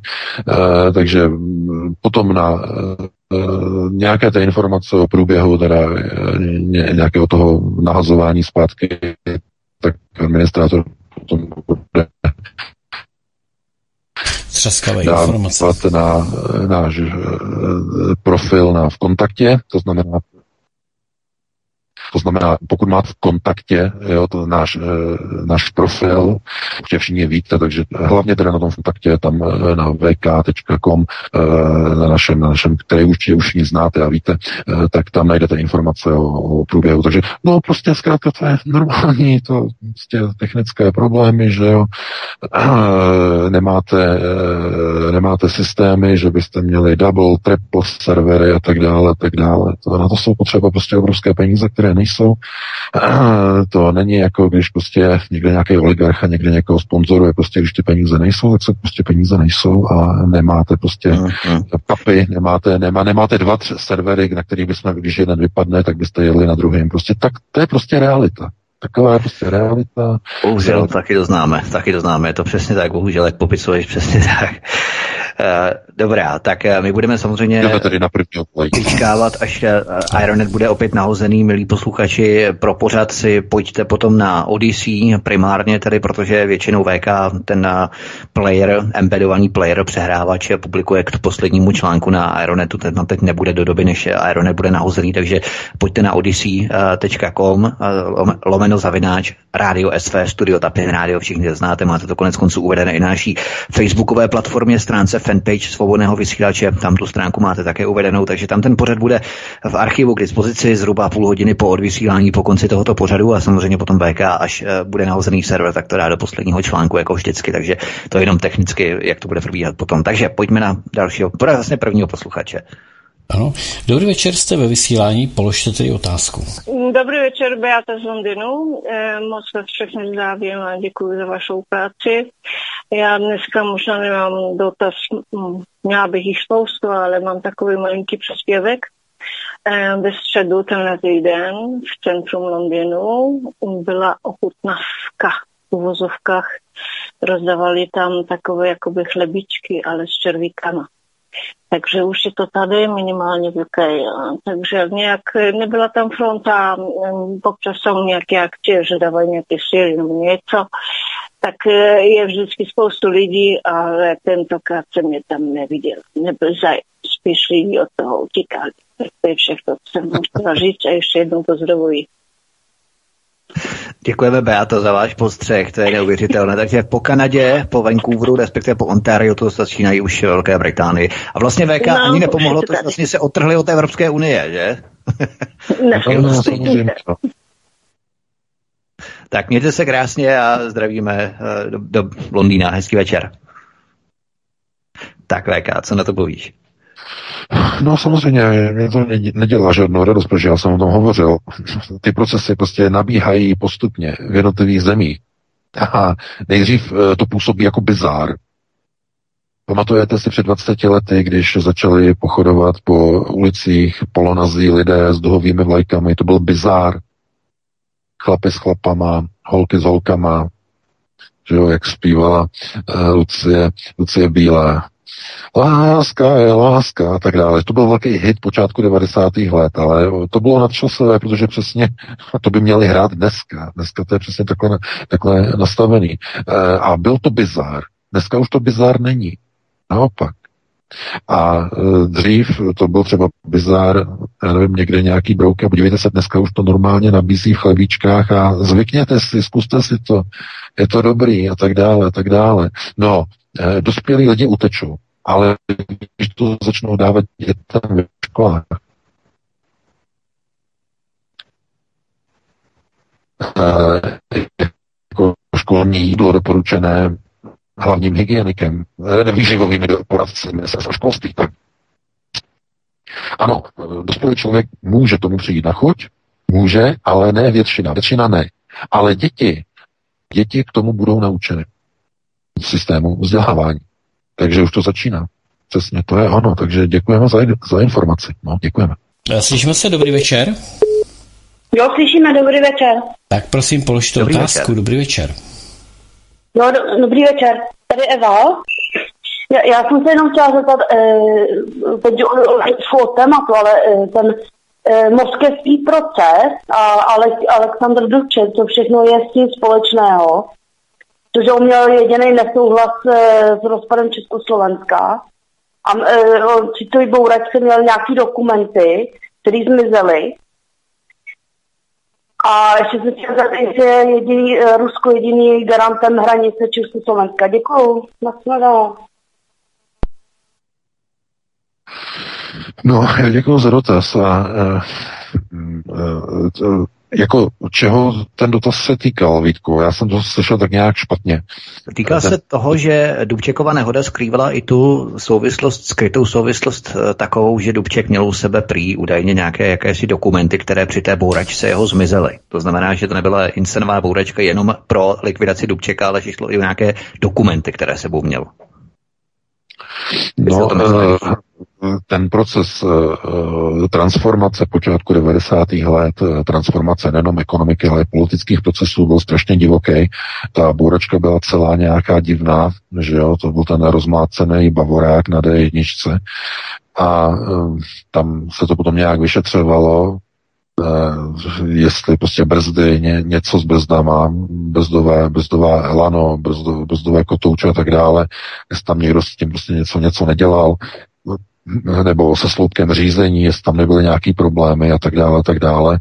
E, nezjistil se nic, vůbec nic se nezjistilo. A jenom takový divný pocit prostě zůstal, strašně divný pocit. No a e, však se mluvilo o tom, že kdo bude prezidentem, že jo, kdo by měl být jako tohleto. Byla snaha v podstatě o jakési e, uchování tedy toho federálního systému, federalizovaného systému. E, ten byl nastavený tak e, dohodově, tedy podle dohod e, tedy tehdy federálního schromáždění a jednotlivých e, sněmoven lidu a národu, tehdejšího federálního schromáždění, že to bude nastavené tak, že když e, prezidentem Československé socialistické republiky bude e, občan nebo bude Slovák, tak premiérem, federálním premiérem bude Čech. A obráceně. To znamená, kdyby byl český prezident, tak premiérem bude Slovák. To znamená, aby jako ta dělba moci e, se vyrovnávala v tom federalizovaném e, souručenství, aby to nějak fungovalo. A už tehdy, potom listopadu 80. bylo rozhodnuto, že federace bude rozbita. A zdálo se jakoby, že ti, kteří chtěli federaci jakoby udržet, tak jako nejsou už žádoucí. Přitom spousta lidí si myslela, že tyhle ty jakoby odstředivé tendence, že přišly až e, z HZDS a s Vladimirem Mečerem. To je takový ten narrativ. Ale to není pravda. To vůbec není pravda. Ty odstředivé tendence začaly už e, při rozhodování o budoucnosti, když bylo rozhodnuto, že Václav Havel bude kooptovaným prezidentem koncem roku 89. E, to bylo, kdy to bylo na Silvestra, to bylo, nebo to bylo e, mezi svátkama, kdy on byl jmenovaný, byl kooptovaný poslanci federálního schromáždění jako, jako prezident nástupce po Gustávu Husákovi, komunističní prezidenti tedy hlasovali pro Václava Havla jednomyslně, tak on tam byl jako dosazen. A to už tenkrát vytvořilo určitý prostě jakoby prostor, kdy se teď vlastně říkalo, že jako jak to teda bude, teda tak dobře, český prezident, a jak to bude tedy e, s tím, e, s tou pozicí toho federálního premiéra, že jo, tam by měl být Slovák. E, takhle už se to začalo vlastně jakoby probírat a tam už vlastně začalo takové to tření a de facto to tomu přímo vedlo, že to se ani nemělo nějak vyřešit, to mělo přímo vyústit tedy do rozdělení federace. Už tenkrát vlastně o tom bylo rozhodnuto. No a eh, Dubček byl zastáncem federace, ale pozor. No, kromě toho, že byl zastáncem federace, on byl zastáncem socialismu. E, a co Dubček nechtěl, nechtěl privatizace. to byl ten důvod, on nechtěl privatizace. To znamená, že privatizace, eh, však on, on měl, eh, Dubček žil stále v tom roce 68, v, té, v tom svém přesvědčení socialismu s lidskou tváří, kdy podnikání budou, eh, kdy podnikat budou moci jako živnostníci. Eh, To znamená ti, kteří mm, mají živnostenský tedy systém, eh, živí se sami na sebe a maximálně zaměstnávají rodinné příslušníky. To byl ten plán tehdejší akční fronty KSČ z jara 68, že soukromé podnikání bude povoleno a budou moci zaměstnávat až pět lidí s tím, když to teda budou rodinní nebo příbuzní eh, v rámci toho podnikatele, protože ještě tenkrát to nebylo v té pozici, jako že by se vrátil kapitalismus a soukromý člověk by mohl zaměstnávat soukromé cizí lidi, eh, to bylo ještě nepřijatelné, ale eh, Dubček v tom viděl odchod od socialismu a nástup kapitalismu. A on nebyl zastáncem kapitalismu. Dubček byl zastáncem socialismu s lidskou tváří. Ano. Až do, své, až, do, až do své smrti. A to už nebylo žádoucí v tom v, po listopadu 89. Takže právě proto ta jeho smrt je zvláštní, vyvolává obrovské otazníky, celá ta nehoda. No a z toho vlastně zase znovu nikdo se nic nedozvěděl, nic vyšetřeno nebylo. Zbyl, zbyla jenom taková zvláštní, zvláštní pachuť e, něčeho, co se jenom těžko identifikuje. No. Takže takhle bych na to reagoval a e, pustíme se do dalšího volajícího. Dobrý večer, jste ve vysílání, položte otázku. Dobrý večer, eh, slyšíte mě dobře? My vás slyšíme, povídejte. Tak, vý- výborně. Minule eh, jsem předložil nějaký dotaz a pán moderátor ho špatně přetlumočil, tak bych eh, ho chtěl dneska zopakovat, protože to nabralo úplně špatný směr v odpovědi. Chtěl bych se zeptat pana VK, jaký je duchovní význam člověka? Proč jsme tady ve hmotném světě v biologických tělech nebo nosičích? Vůbec se neptám na to, že jsme tady byli jako otroci, dělníci nebo válečníci. Opravdu mě zajímá vnitřní podstata. A jestli má pravdu úpadkový buddhismus a po x reinkarnacích je naším cílem v uvozovkách vymazání se, osvícení a prakticky jednota s kosmickým duchem bez našeho já. A ještě bych chtěl podotknout, nebo bych dodal, že nejdůležitější v životě je pravda. Žít ve lži, v deziluzi nebo ve slepé víře je promarněný život. To je spíš tak pro pana VK, jak občas nechce odpovídat na duchovnější otázky. Děkuju a budu poslouchat. No, já děkuji za dotaz. No, eh, duchovní linie, no, reinkarnace a tak dále a tak dále. Eh, To jsou eh, zase entita, vaše entita, to znamená to, co nazýváte vaše já, že, no, tak to je eh, něco, co není, hva, ne, nebo není to navázáno na hmotu, na hmotný nosič. Je to informace, která je pro, eh, doslova provázaná s takzvaným unitárním prostorem. To znamená e, vzpomínky, pocity, emoce, všechno je vlastně uloženo e, tedy v takzvaných e, akašických rekordech nebo záznamech. E, myšlení, e, pocity, věmy, obrazy, vnímání celého světa je tam uloženo samozřejmě. No, ale tahle ta entita člověka, ta entita, ta základní, ta zásadní, je e, velmi jednoduše řečeno součástem něčeho, čeho, nebo co bychom mohli nazvat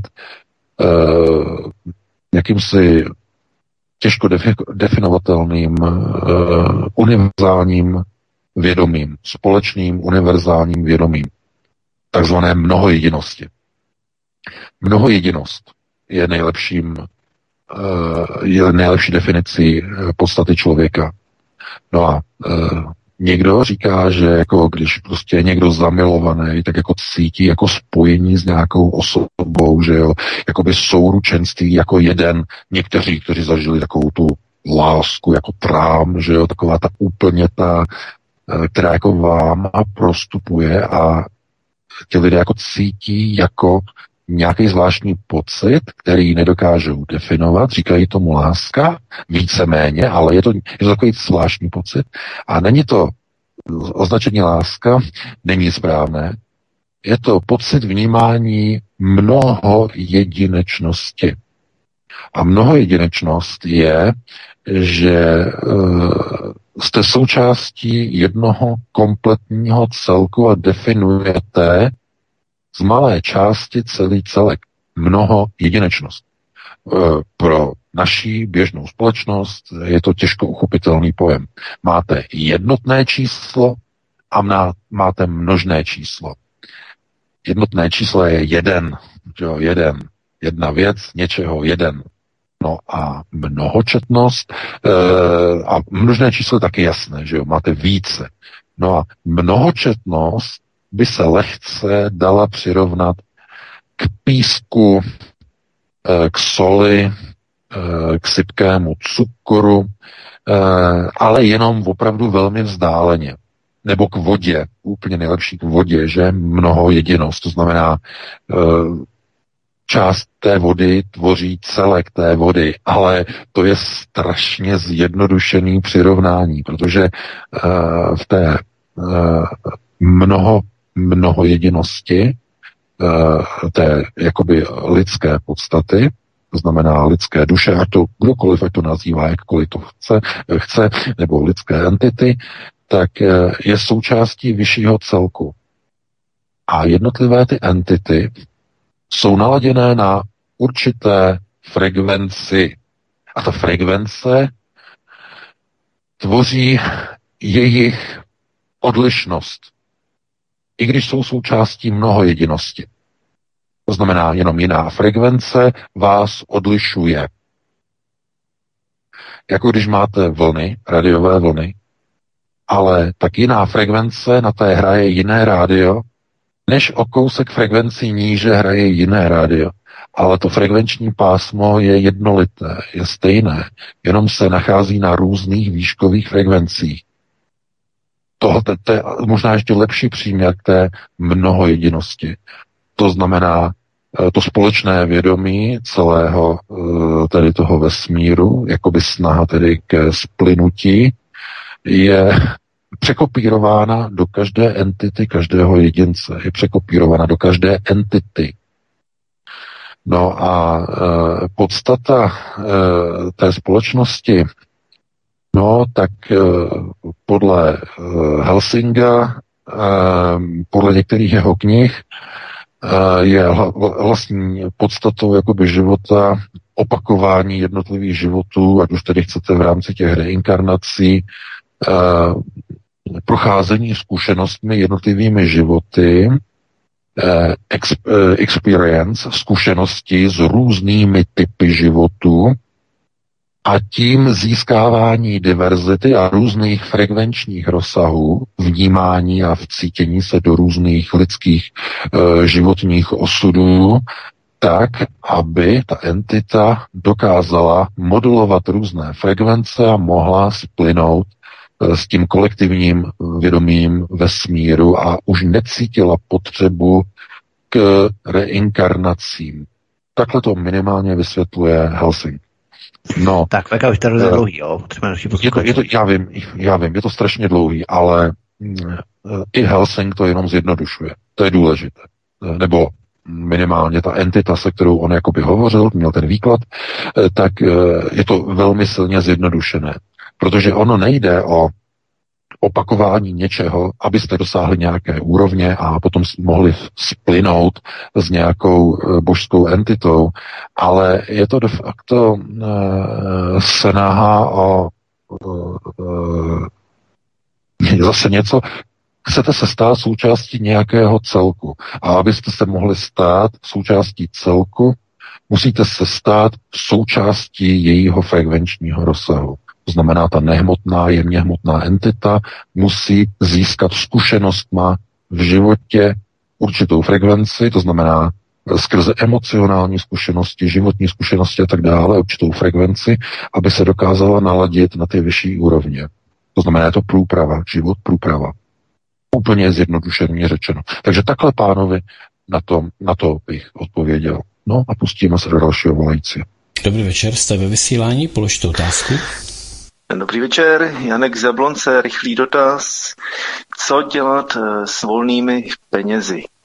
V současnosti auto nemá smysl si koupit, euro to jde do kopru, koruna no to vůbec, to je jasný, tak eh, jsem měl myšlenku dát to na dolarový účet, ovšem teďka, co říkal VK na začátku, tak už to taky nevypadá čertví jak s tím dolarem, tak se chci, no, no a budu rád za každý, za každou radu.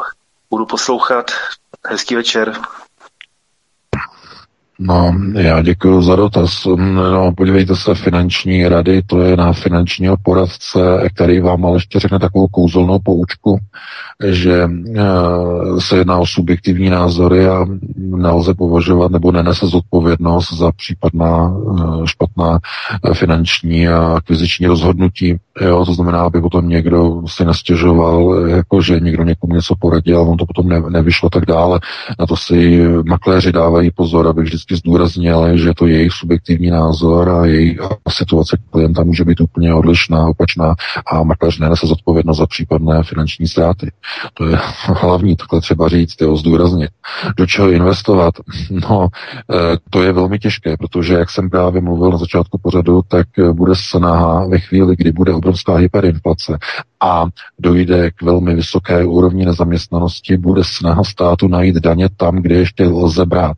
A protože z kapes občanů už nepůjde brát, tedy z toho, co vydělají, nebo e, z výběru tedy korporátních daní, které korporace už nebudou tedy odvádět, protože budou zavřené podniky, e, tak jediné, co zbyde, bude zdanění nemovitost. To znamená, Dneska se může zdát, že nakoupit nemovitost může být dobré uložení majetku, dobrá forma investice. Může se tak zdát, ale vzhledem k tomu, co se chystá, tohle to si nedovolím zrovna nikomu doporučovat. Protože to je, to je realita. To je realita. Ve chvíli, kdy stát nebude mít kde brát, bude hledat uh, asety, které je možné zdanit. A to není nic jiného, než, než nemovitost. Nic jiného to není a nebude. To je realita. Takže uh, orientovat se na nemovitosti asi není úplně dlouhodobě, nebo z dlouhodobého hlediska úplně uh, dobré. Uh, vždycky platí taková ta bezpečná jistá zásada, že když nehledáte dlouhodobý zisk nebo krátkodobě nějaké výdělky, chcete jenom uchovat nějakou hodnotu, abyste měli jistotu, tak nákup zlata. Nákup zlata, případně stříbra, platiny, kovů, tedy drahých kovů, je jednoznačně sázka na jistotu. Jo, to je sázka na jistotu. Tyhle ty kovy budou mít vždycky hodnotu, vždycky budou potřebné k průmyslu, ke všemu, to znamená Eh, ale musíte, pozor, musíte je mít ve fyzickém vlastnictví. Dneska je mnoho investičních společností, které vám umožňují nakupovat eh, komodity, eh, tedy co se týče tedy kovu, můžete nakupovat, ale vytvoří vám jenom elektronický účet online. Řeknou vám, máte třeba 2,3 kg zlata nebo 50 gramů zlata a tím disponujete. Ale máte to pouze na účtu. Vy musíte fyzicky si vy, vyžádat transport toho zlata k sobě, abyste ho měli v držení. Protože mnoho tady těch uh, firm, uh, i když by neměli, ale funguje uh, s něčím, co jsou opravdu jako abstraktní zlaté rezervy, kdy oni vydají zlaté certifikáty naproti zlatým kvitancím. Zlaté kvitance, to jsou v podstatě dobropisy eh, velkých bank, centrálních bank, eh, které naproti nějakému úvěru kvitují prostě nějakou zlatou rezervu. Jo, jsou zlaté kvitance. Ale to není fyzické vlastnictví. Chápete? To není fyzické vlastnictví. Eh, skutečně zlato, jako jsou samozřejmě, jsou investiční společnosti, které opravdu fyzicky každý gram zlata vám poš, poštou, pošlou poštou eh, nebo kurýrem, kurýr se používá většinou, eh, a máte to fyzicky to zlato v ruce. A eh, je to takové to drobné financování, drobné spoření. Ve chvíli, kdy se řeknete, že chcete koupit 10%, teda 10%, 10 kg zlata, tak se stane zvláštní věc. Ta organizace nebo ten obchodník vám řekne, že e, dobře, že pro vás zajistí, ale chce od vás najednou mít e, doklady o nabití majetku, to znamená eh, ty zákony proti praní špinavých peněz a tak dále a tak dále. Eh, Chce eh, vědět, kde budete mít to zlato zabezpečené, chce zajistit poměrně velmi drahý, obrovsky drahý transport ze švýcarských vautů, eh, případ nebo z britských, londýnských vautů eh, přes kanál. Někdy to jsou to opravdu velké náklady, je u toho ozbrojený doprovod, ozbrojená ochranka a de facto eh, je to takové, je to takové trochu jako zvláštní, eh, protože vybrání třeba velkého ob- objemu zlata eh, někdy trvá i půl roku. Jo, půl roku. Oni třeba řeknou, že to je kvůli bezpečnostním opatřením a zjišťování, co vy s tím zlatem chcete dělat tak dále, protože to po nich požadují evropské předpisy, že? Prověření klientů, ale ono to je ve skutečnosti kvůli tomu, že oni to zlato musí fyzicky zajistit od e, kvitanta. To znamená, oni mají to zlato kvitované e, u banky, u velkých centrálních bank a dojednat eh, výběr zlata eh, z kvitance eh, je opravdu běh na dlouhou trať. Tohle to třeba běžní investoři vůbec ani neví, ne, že, protože většina lidí bere takové ty zlaté střípky. Jo, to znamená, máte malý gram zlata, jo, to je, je malá destička, úplně mrňavá, prťavá, jo, a myslíte si prostě, kolik toho máte. Tak tady ty drobné střípky, zlaté, eh, zlaté liš, takové ty, ty li, eh, lištičky, maličky, takové ty plátky, tak to ano, to oni posílají vám okamžitě, tam jako není problém. Ale když to přesáhne tu limitu, tu hraniční limitu těch 100 tisíc dolarů, tak oni zač, začínají prověřovat. Když to přesáhne i milion dolarů, tak je tam ještě hlubší prověřování. E, tam jsou ty limity, to prověřování, kdy vám to pošlou a jako prověřují. To není tak jednoduché investovat. Tak. No, nebo mít eh, ve fyzickém držení, že skutečně držíte třeba zlatou cihlu v ruce. To vůbec není tak jednoduché. A to je, to je úmyslně tak dělané, aby eh, lidé to zlato nechávali v těch vautech. To je, to je ten hlavní zásadní důvod. Takže pustíme se do dalšího volající. Já myslím, že takové částky se našich posluchačů většinou netýkají eh, 100 tisíc Ano, ale dolarů. pan, ale pan, pan chtěl slyšet, pan chtěl slyšet, takže má, má možnost zvážit. Jasně. Dobrý večer, jste ve vysílání, položte otázku. Ano, dobrý večer. Eh, Prosím vás, já bych se chtěl zeptat, jestli pan VK zaregistroval nebo i Vítek eh, před třema měsícema vyšel naprosto přelomový, unikátní dokument, jmenuje se to State of Sweden, najdete to na Ramblu jako napsaný dohromady State of Sweden. A jenom ve zkratce, jestli jste o tom slyšeli, já jenom řeknu, jestli jste si kdokoliv mysleli, že ve Švédsku mají nějaký problém nebo se tam něco děje špatně, tak já vás všechny jako chci opravdu ubezpečit, že až shlédnete tady ten desetihodinový, desetihodinový dokument, který eh, vyšel před třema měsícema, tak eh, si myslím, že opravdu nebudete věřit svým očím. Jsou tam nahrávky z kamer, jako od lidí z mobilu, všelijaký možný. eh, Opravdu vřele doporučuji a moc vám děkuji za to, co děláte. Mějte se hezky. Taky zdravíme, posíláme pozdravy, hezký večer. Bohužel já jsem o tom dokumentu vůbec nic neslyšel. VK, ty ano. No já taky ne, taky ne, tak potom se můžu podívat si to najít a podívat se 10 hodin, to je opravdu dlouhá doba. Takže pustíme se do dalšího volajícího, pokud máme. My se omlouváme, že jsme to tak rychle odbili, ale vážně jsme o tom nic neslyšeli, tak se omlouváme, že jsme to vzali takto hopem. Eh, Máme dalšího posluchače, Petře. Dobrý večer, položte otázku, jste ve vysílání. Dobrý večer, posluchač z Libně. Já jsem se chtěl zeptat pana VK, eh, Jindřich Reichl ne, před pár dny oznámil, že americké CDC eh, jednohlasně odsouhlasilo povinné očkování dětí eh, mRNA vakcínami eh, ve, ve velmi brzkém věku, jo, nevím přesně, snad to 6 měsíců. No a prezentoval to tak, jak to eh, občas bývá, že co je dneska v Americe, tak eh, dříve nebo později eh, bude u nás. Takže jsem se chtěl zeptat, jestli pan VK o tom slyšel, jaký má na to názor, jestli se na nás řídí, řídí opět ta covidová blamáž mm, fantasmagoricko, katastrofická. Děkuji, budu poslouchat. Hezký večer.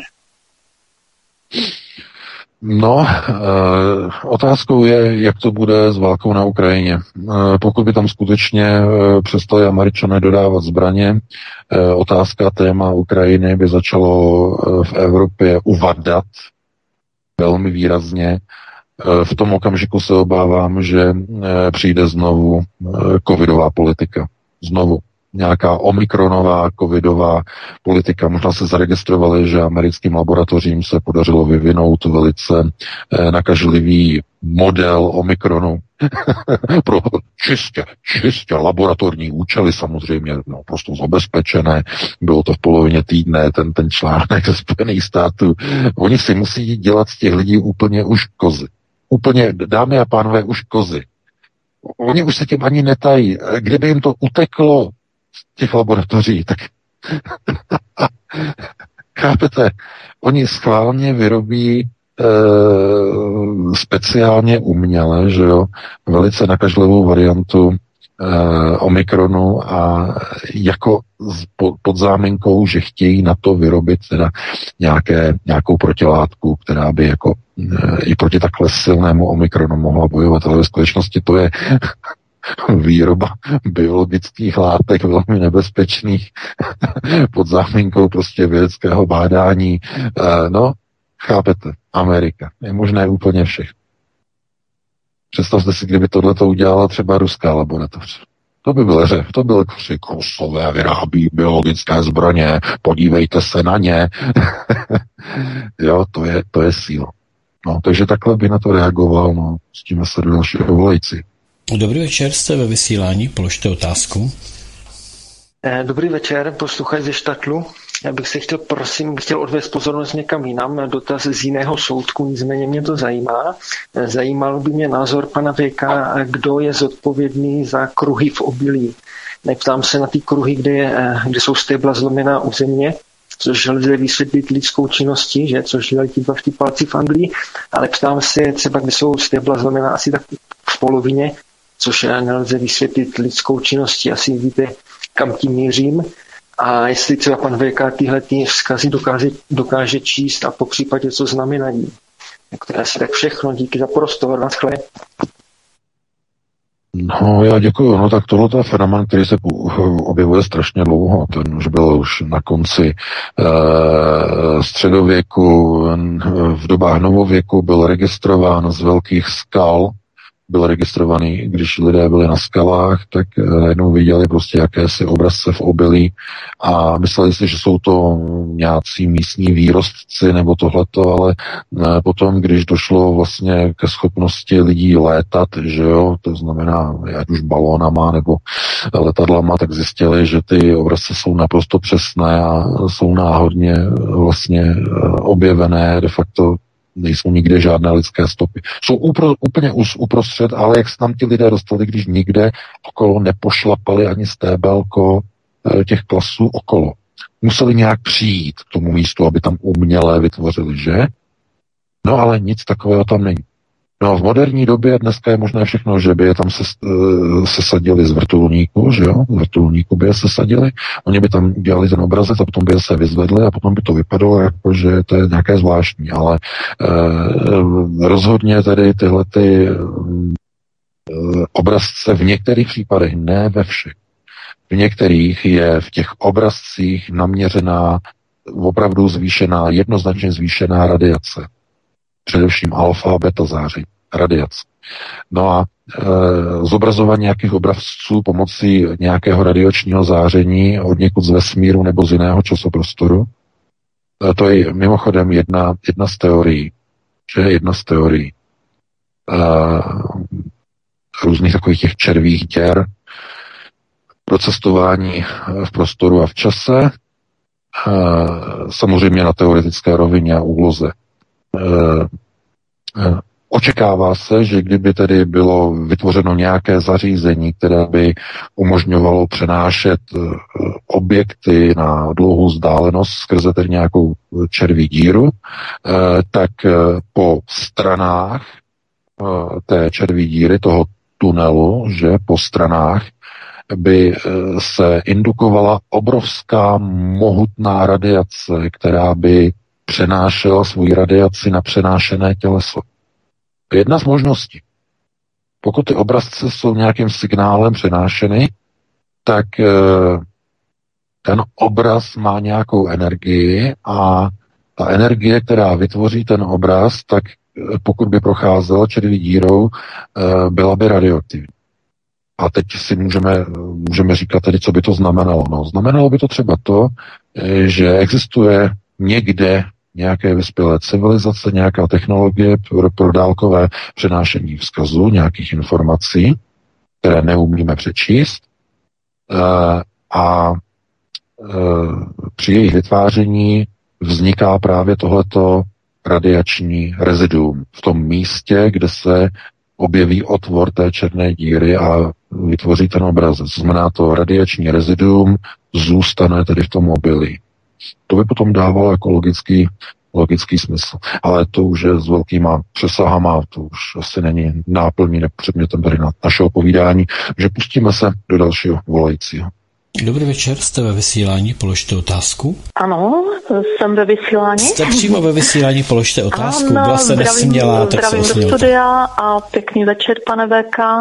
Máme tady ze sousedy a sousedy z moravskoslovenského pomezí tady z hraničního prostoru dotaz na vás. Co si máme představit pod tím? že? Co si máme představit pod tím, že nám tady druhý měsíc vlastně chodí přes naše pozemky mladí Syřané. Prostě let, letají tady helikoptéry a odvážejí je teda autobusy. Vůbec to nevypadá na uprchlíky, takže dotaz na vás, jestli co vlastně nás čeká v nejbližší době, nejenom na, v tom hraničním pásmu moravskoslovenském, ale potažmo v České republice. Um, Děkujeme teda a Mhm. budeme poslouchat. Měj se hezky, Soni, ahoj. A VK, vedle Ukrajinců tady máme tady Syřany a arabský svět, znovu revival od eh, migrační krize 2015. Znovu, znovu revival, protože Orbán otevřel hranice a vypustil 700 tisíc migrantů do Evropy, to jste možná zaregistrovali, jich 700 tisíc. Ta vlna se pohybuje různou rychlostí, někteří jdou pěšky, někteří eh, mají stopa, někteří zaplatí si dodávku a snaží se tou dodávkou dostat tak nejdál do západní Evropy a sem do Německa, jak je to možné, eh, nejrychleji a eh, zkrátka loví je tam někde u vás, že jo, tam na těch hranicích se Slovenskem. No a a lidé se potom na to dívají a říkají si, co se to zase děje. Što slučilo? No, što slučilo? Začala válka na Ukrajině, eh, Erdogan má eh, určité úkoly, už se nebude starat o migranty, ten má teď jiné úkoly a jiné plány eh, na v prostoru takzvané Bezarábie nebo Malé, Malé Ázie, tak by se Turecko se přezdívalo. E, má úplně jiné plány samozřejmě, mnohem ambicioznější a e, jako za partnera k těm plánům už nemá jako západní nebo bruselské partnery, ale má Moskvu. To je asi to hlavní, to důležité. To znamená, eh, vypustil 700 tisíc migrantů, no a říká se, že dorazí někdy na to pomezí, někde okolo, oni to obejdou, oni půjdou přes Rumunsko, vyhnou se, eh, vyhnou se tedy nějakým těm základním těm problémům, tam někde na těch hranicích s tím Maďarskem, zkusí to vzít jako přes to Rakousko, z toho Rakouska to bude nějak stočit, že jo, tak dále. To znamená, z různých směrů, z různých cest se dostat zkrátka do Evropy. Ale pro ně úplně nejlepší cesta, úplně ta ideální cesta, že jo, ta nejlepší, nejkrásnější, tak je samozřejmě přes Ukrajinu, že jo. To znamená, oni namísto toho, aby šli na maďarský plot, který tam stojí, že jo, to je pro ně velice komplikované, no tak oni e, místo toho vyrazí přes lodě s turi, turickými loděma, že jo, je odvází do Oděsy, že jo, tam do toho prostoru, e, kde e, mají ještě pod kontrolou e, tedy ukrajinské, e, ukrajinské, ukrajinští vojáci, no a používají migraci do Evropy samozřejmě Ukrajinu. Ukrajinské prostory, ty lesy, že jo, přes Polsko a e, ten, ten prostor přes Slovensko a tak dále, tak dále. To znamená, oni najednou se začínají jakoby nasunovat, nasunovat a začaly být kontroly na hranicích, že jo, mezi Českem a Slovenskem, e, prohlížejí dodávky, že jo, kufry aut, jestli tam někdo se prostě neskrývá a tak dále, a tak dále. To znamená, v tomhle ohledu e, je využitá situace. Zkrátka využitá situace, to znamená, oni ty migranty nezastaví, oni zkrátka je nechají nasunout do evropského prostoru a potom e, vznikne iniciativa na jejich přerozdělení. Protože jakmile oni jsou v evropském prostoru, nikdo, vám, eh, to je, na to si můžete vzít jet, to je naprosto jasné. Nikdo z Evropské unie je už neodlifruje zpátky do Ázie, eh, zpátky do Afriky. To je vyloučené. Jakmile oni mají nohu na evropském prostoru, už je nikdo nikam nedostane. Jedin, jediné, co Evropská unie dokáže, je v rámci Evropské unie je přesunout mezi jednotlivými členskými státy EU. A to je plán, to je cíl. Takže takhle na to reagoval, no a pustíme se do dalšího. Policia. Dobrý večer, jste ve vysílání, položte otázku. Ano, já vás zdravím a chci se zeptat na váš názor, eh, co se týče energie, tak jsme v trochu zvláštní situaci, nechci říkat výjimečné situaci, ale když nebude plyn a máme dostatek elektřiny, co kdybychom měnili kilowattu elektřiny za kilowattu plynu? Jo, budu poslouchat. No, já děkuju, ale eh, kilowata elektřiny, kilowata plynu je prostě součástí toho, jak lidi naučit spotřebovávat méně. To znamená, tím cílem není, aby znovu bylo, byla elektřina za lacino a aby plyn byl za lacino. Jejich cílem je naučit lidi spotřebovávat málo, aby jejich energetický vstup byl nižší, než kolik eh, poskytne univerzální nepodmíněný příjem který je jedním z hlavních cílů uh, Švábovy uh, technologicko-sociální revoluce. To je ten účel. To znamená, tady se nebavíme o tom, prostě plynu málo, plynu hodně, jak uh, účtovat elektriku, jak účtovat plyn. Ne, ne, ne. Uh, šéfka České sněmovny to řekla jasně. Žádný plyn nebude, budete mít svetry. Tím je to dané. Chápete? Ty vlády mají za úkol lidi převychovat. Jako v koncentráku. V koncentráku taky neměli žádný, že by se tam vytápěli, že by tam hauzírovali, nebo uh, že tam na nějakých 24-25 stupňů. Tam byli v mrazu. Tam nic, tam si nic netopili. Tam měli nafasonovaný nějaký ty svetry, když měli v těch kufrech, tak jim dovolili vzít si svetry a byli tam v těch ubika, v ubikacích ve svetry. No. Takže budeš topit na 19. Nebo řeknou, budeš topit už jenom na 16. Že jo? Znamená naučit si lidi na e, život s co nejmenším energetickým příkonem, aby to bylo ufinancovatelné univerzálním příjmem. To je ten hlavní úkol, ten hlavní cíl. Lidé nebudou mít vůbec nic a v uvozovkách budou šťastní, no, tak to opravdu je, je silné tvrzení, ale, ale dá, se představit, dá se představit, eh, že když lidé nebudou mít nic, ale budou dostávat jakoby každý měsíc jakoby v uvozovkách zadarmo peníze, tak opravdu někteří naivní, hodně tupí a naivní opravdu budou moci být šťastní. Tomu, tomu se dá opravdu věřit. V takové situaci ano. Takže takhle by na to reagoval, no a pustíme se do dalšího volajícího. Dobrý večer, jste ve vysílání. Položte otázku. Dobrý večer, do, uh, Alena z Prahy. Uh, můj dotaz rychlý. Uh, já bych ráda pochopila roli Švýcarska v kontextu všech těchto procesů. V podstatě jasně vidíme, jakým směrem se ta situace vyvíjí v zemích Evropské unie, ale uh, ráda bych pochopila, jak se vlastně v dnešní situaci dívat na pozici Švýcarska. Děkuji a hezký večer všem. No, já děkuji za dotaz. Pozice Švýcarska je stejná, jako byla vždycky. Je to safe haven pro finanční asety uh, Rothschildu. To znamená, je to pokladnička Kasacing jejich. To je uh, v horách, ve skalách mají banky svoje volty, že jo, švýcarský. To je, to je jejich. To znamená uh, safe haven, bezpečný přístav v Evropě. To je role a to zůstane. Uh, bude role Švýcarska.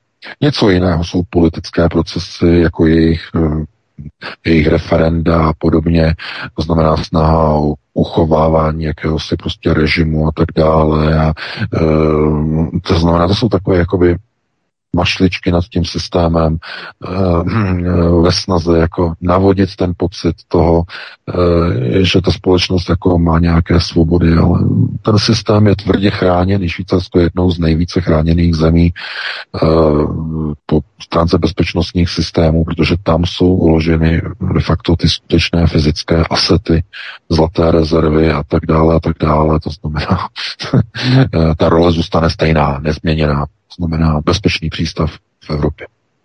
Pro finance. Zdůraznuju ne pro lidi, pro finance. Pro finance.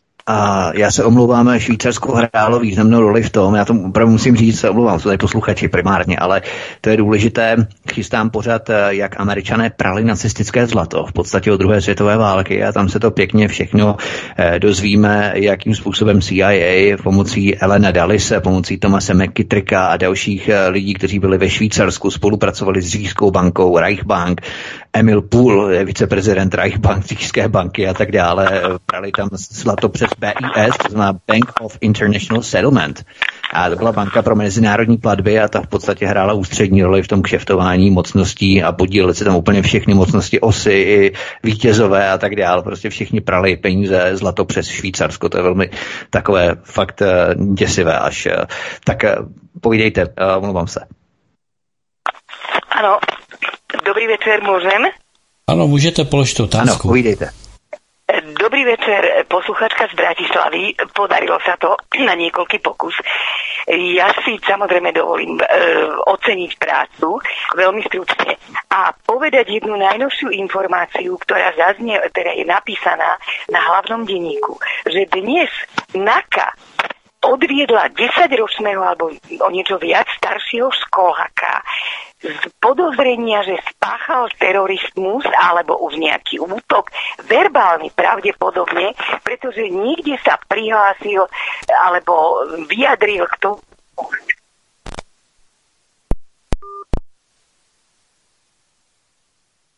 Tak teď to vypadlo. No, možná- ruší, ruší jednoznačně, jednoznačně, jednoznačně ruší přenosy, to je i ru- telefonní přenosy, ne, to, jsou, to jsou centralizované útoky, aby ne, to je naprosto zjevné. Ano, já řeknu, že jsem to nečetl, ten článek, odpovím, reaguju, že jsem to nečetl, že se na to podívám a co na to říkám, no, už jsem o tom psal články, teď zrovna dva před několika dny, to znamená utahování šroubů, no, jednoznačně na Slovensku, takže to je to vůbec nepřekvapuje. Vůbec nepřekvapuje. E, takže Vítku, já se s tebou loučím se všemi našimi posluchači, s tebou Petře, e, to takové nadivoko, e, že jo, úplně už si připadáme, že jako dizidenti, že jo, už nás prostě ruší, prostě už, už, už nic, už nemůžou další naše informace zkousnout, takže nikdo ani nesmí pokládat otázky, e, to znamená e, taková ta třeskutá demokracie jenom po jejich, takzvaně. E, tak já se s vámi loučím, doufám, že dneska v rámci možností se vám to líbilo. E, no a pokud si nás e, naladíte příští týden v pátek e, po 19.30, tak zase přineseme nové aktuální informace z domova i ze světa, takže já se budu těšit, užijte si týden i víkend, no a pro tuto chvíli přeji krásnou dobrou noc. Já se s tebou taky VK rozloučím, měj se moc hezky, s tebou taky Petře, děkuji moc za vysílání vám, milí posluchači, že jste měli s námi trpělivost i s technikou, že jste se pokoušeli dovolat. Pokud vám to nevyšlo, zkuste to příští týden, prosím, bude další studio vysílat. Uvidíme, jakým způsobem to technicky bude možné v rámci telefonátu, zda to bude eh, vypadávat tak jako dosud. Opravdu to jsou anomálie, které nejsou způsobené opravdu námi, protože my na mixážním pultu tady máme všechno v pořádku, jsme si to ověřovali, takže eh, skutečně se tam udály věci, které nemají racionální základ vysvětlení. Každopádně se s vámi loučíme, děkujeme vám také, že eh, se hromadně přihlašujete, registrujete na kanál Odyssey, to je velmi důležité. Protože na eh, YouTube blokují opravdu i další, pořád další a každý týden eh, slyším a čtu, eh, koho všeho dalšího blokují na YouTube, to znamená, že tam opravdu zůstanou sluníčkářské debaty takového toho ulízaného, učesaného, přefiltrovaného typu, o což my opravdu nemáme vůbec žádný zájem, takže pojďte na Odyssey, necenzurovanou platformu, velmi důležité, velmi jednoduchá registrace na jakoukoliv adresu, nikoli pouze Gmail, ale na jakoukoliv adresu, seznam centrum, cokoliv se to můžete zaregistrovat a Můžete samozřejmě komentovat a dělat tam všechno to, na co jste zvyklí na YouTube. Takže to by bylo všechno, mějte se krásně, hezký večer, případně dobrou noc. Takže jak Vítku, tak VK, děkuji za pěkný pořad, děkuji všem, kteří jste volali, eh, omlouvám se, co se nebylo, teď mi tady volá prostě pořád někdo, já to vytipu. Zkrátka, dobře, skončili jsme. Přátelé, konec pořadu, bylo to skvělý, bylo to zábavný, bylo to dobrý, bylo to tvrdý, bylo to pro někoho možná až příliš, spadly mu třeba hodiny, jak říká VK, ale to nevadí, prostě vědět znamená být připraven.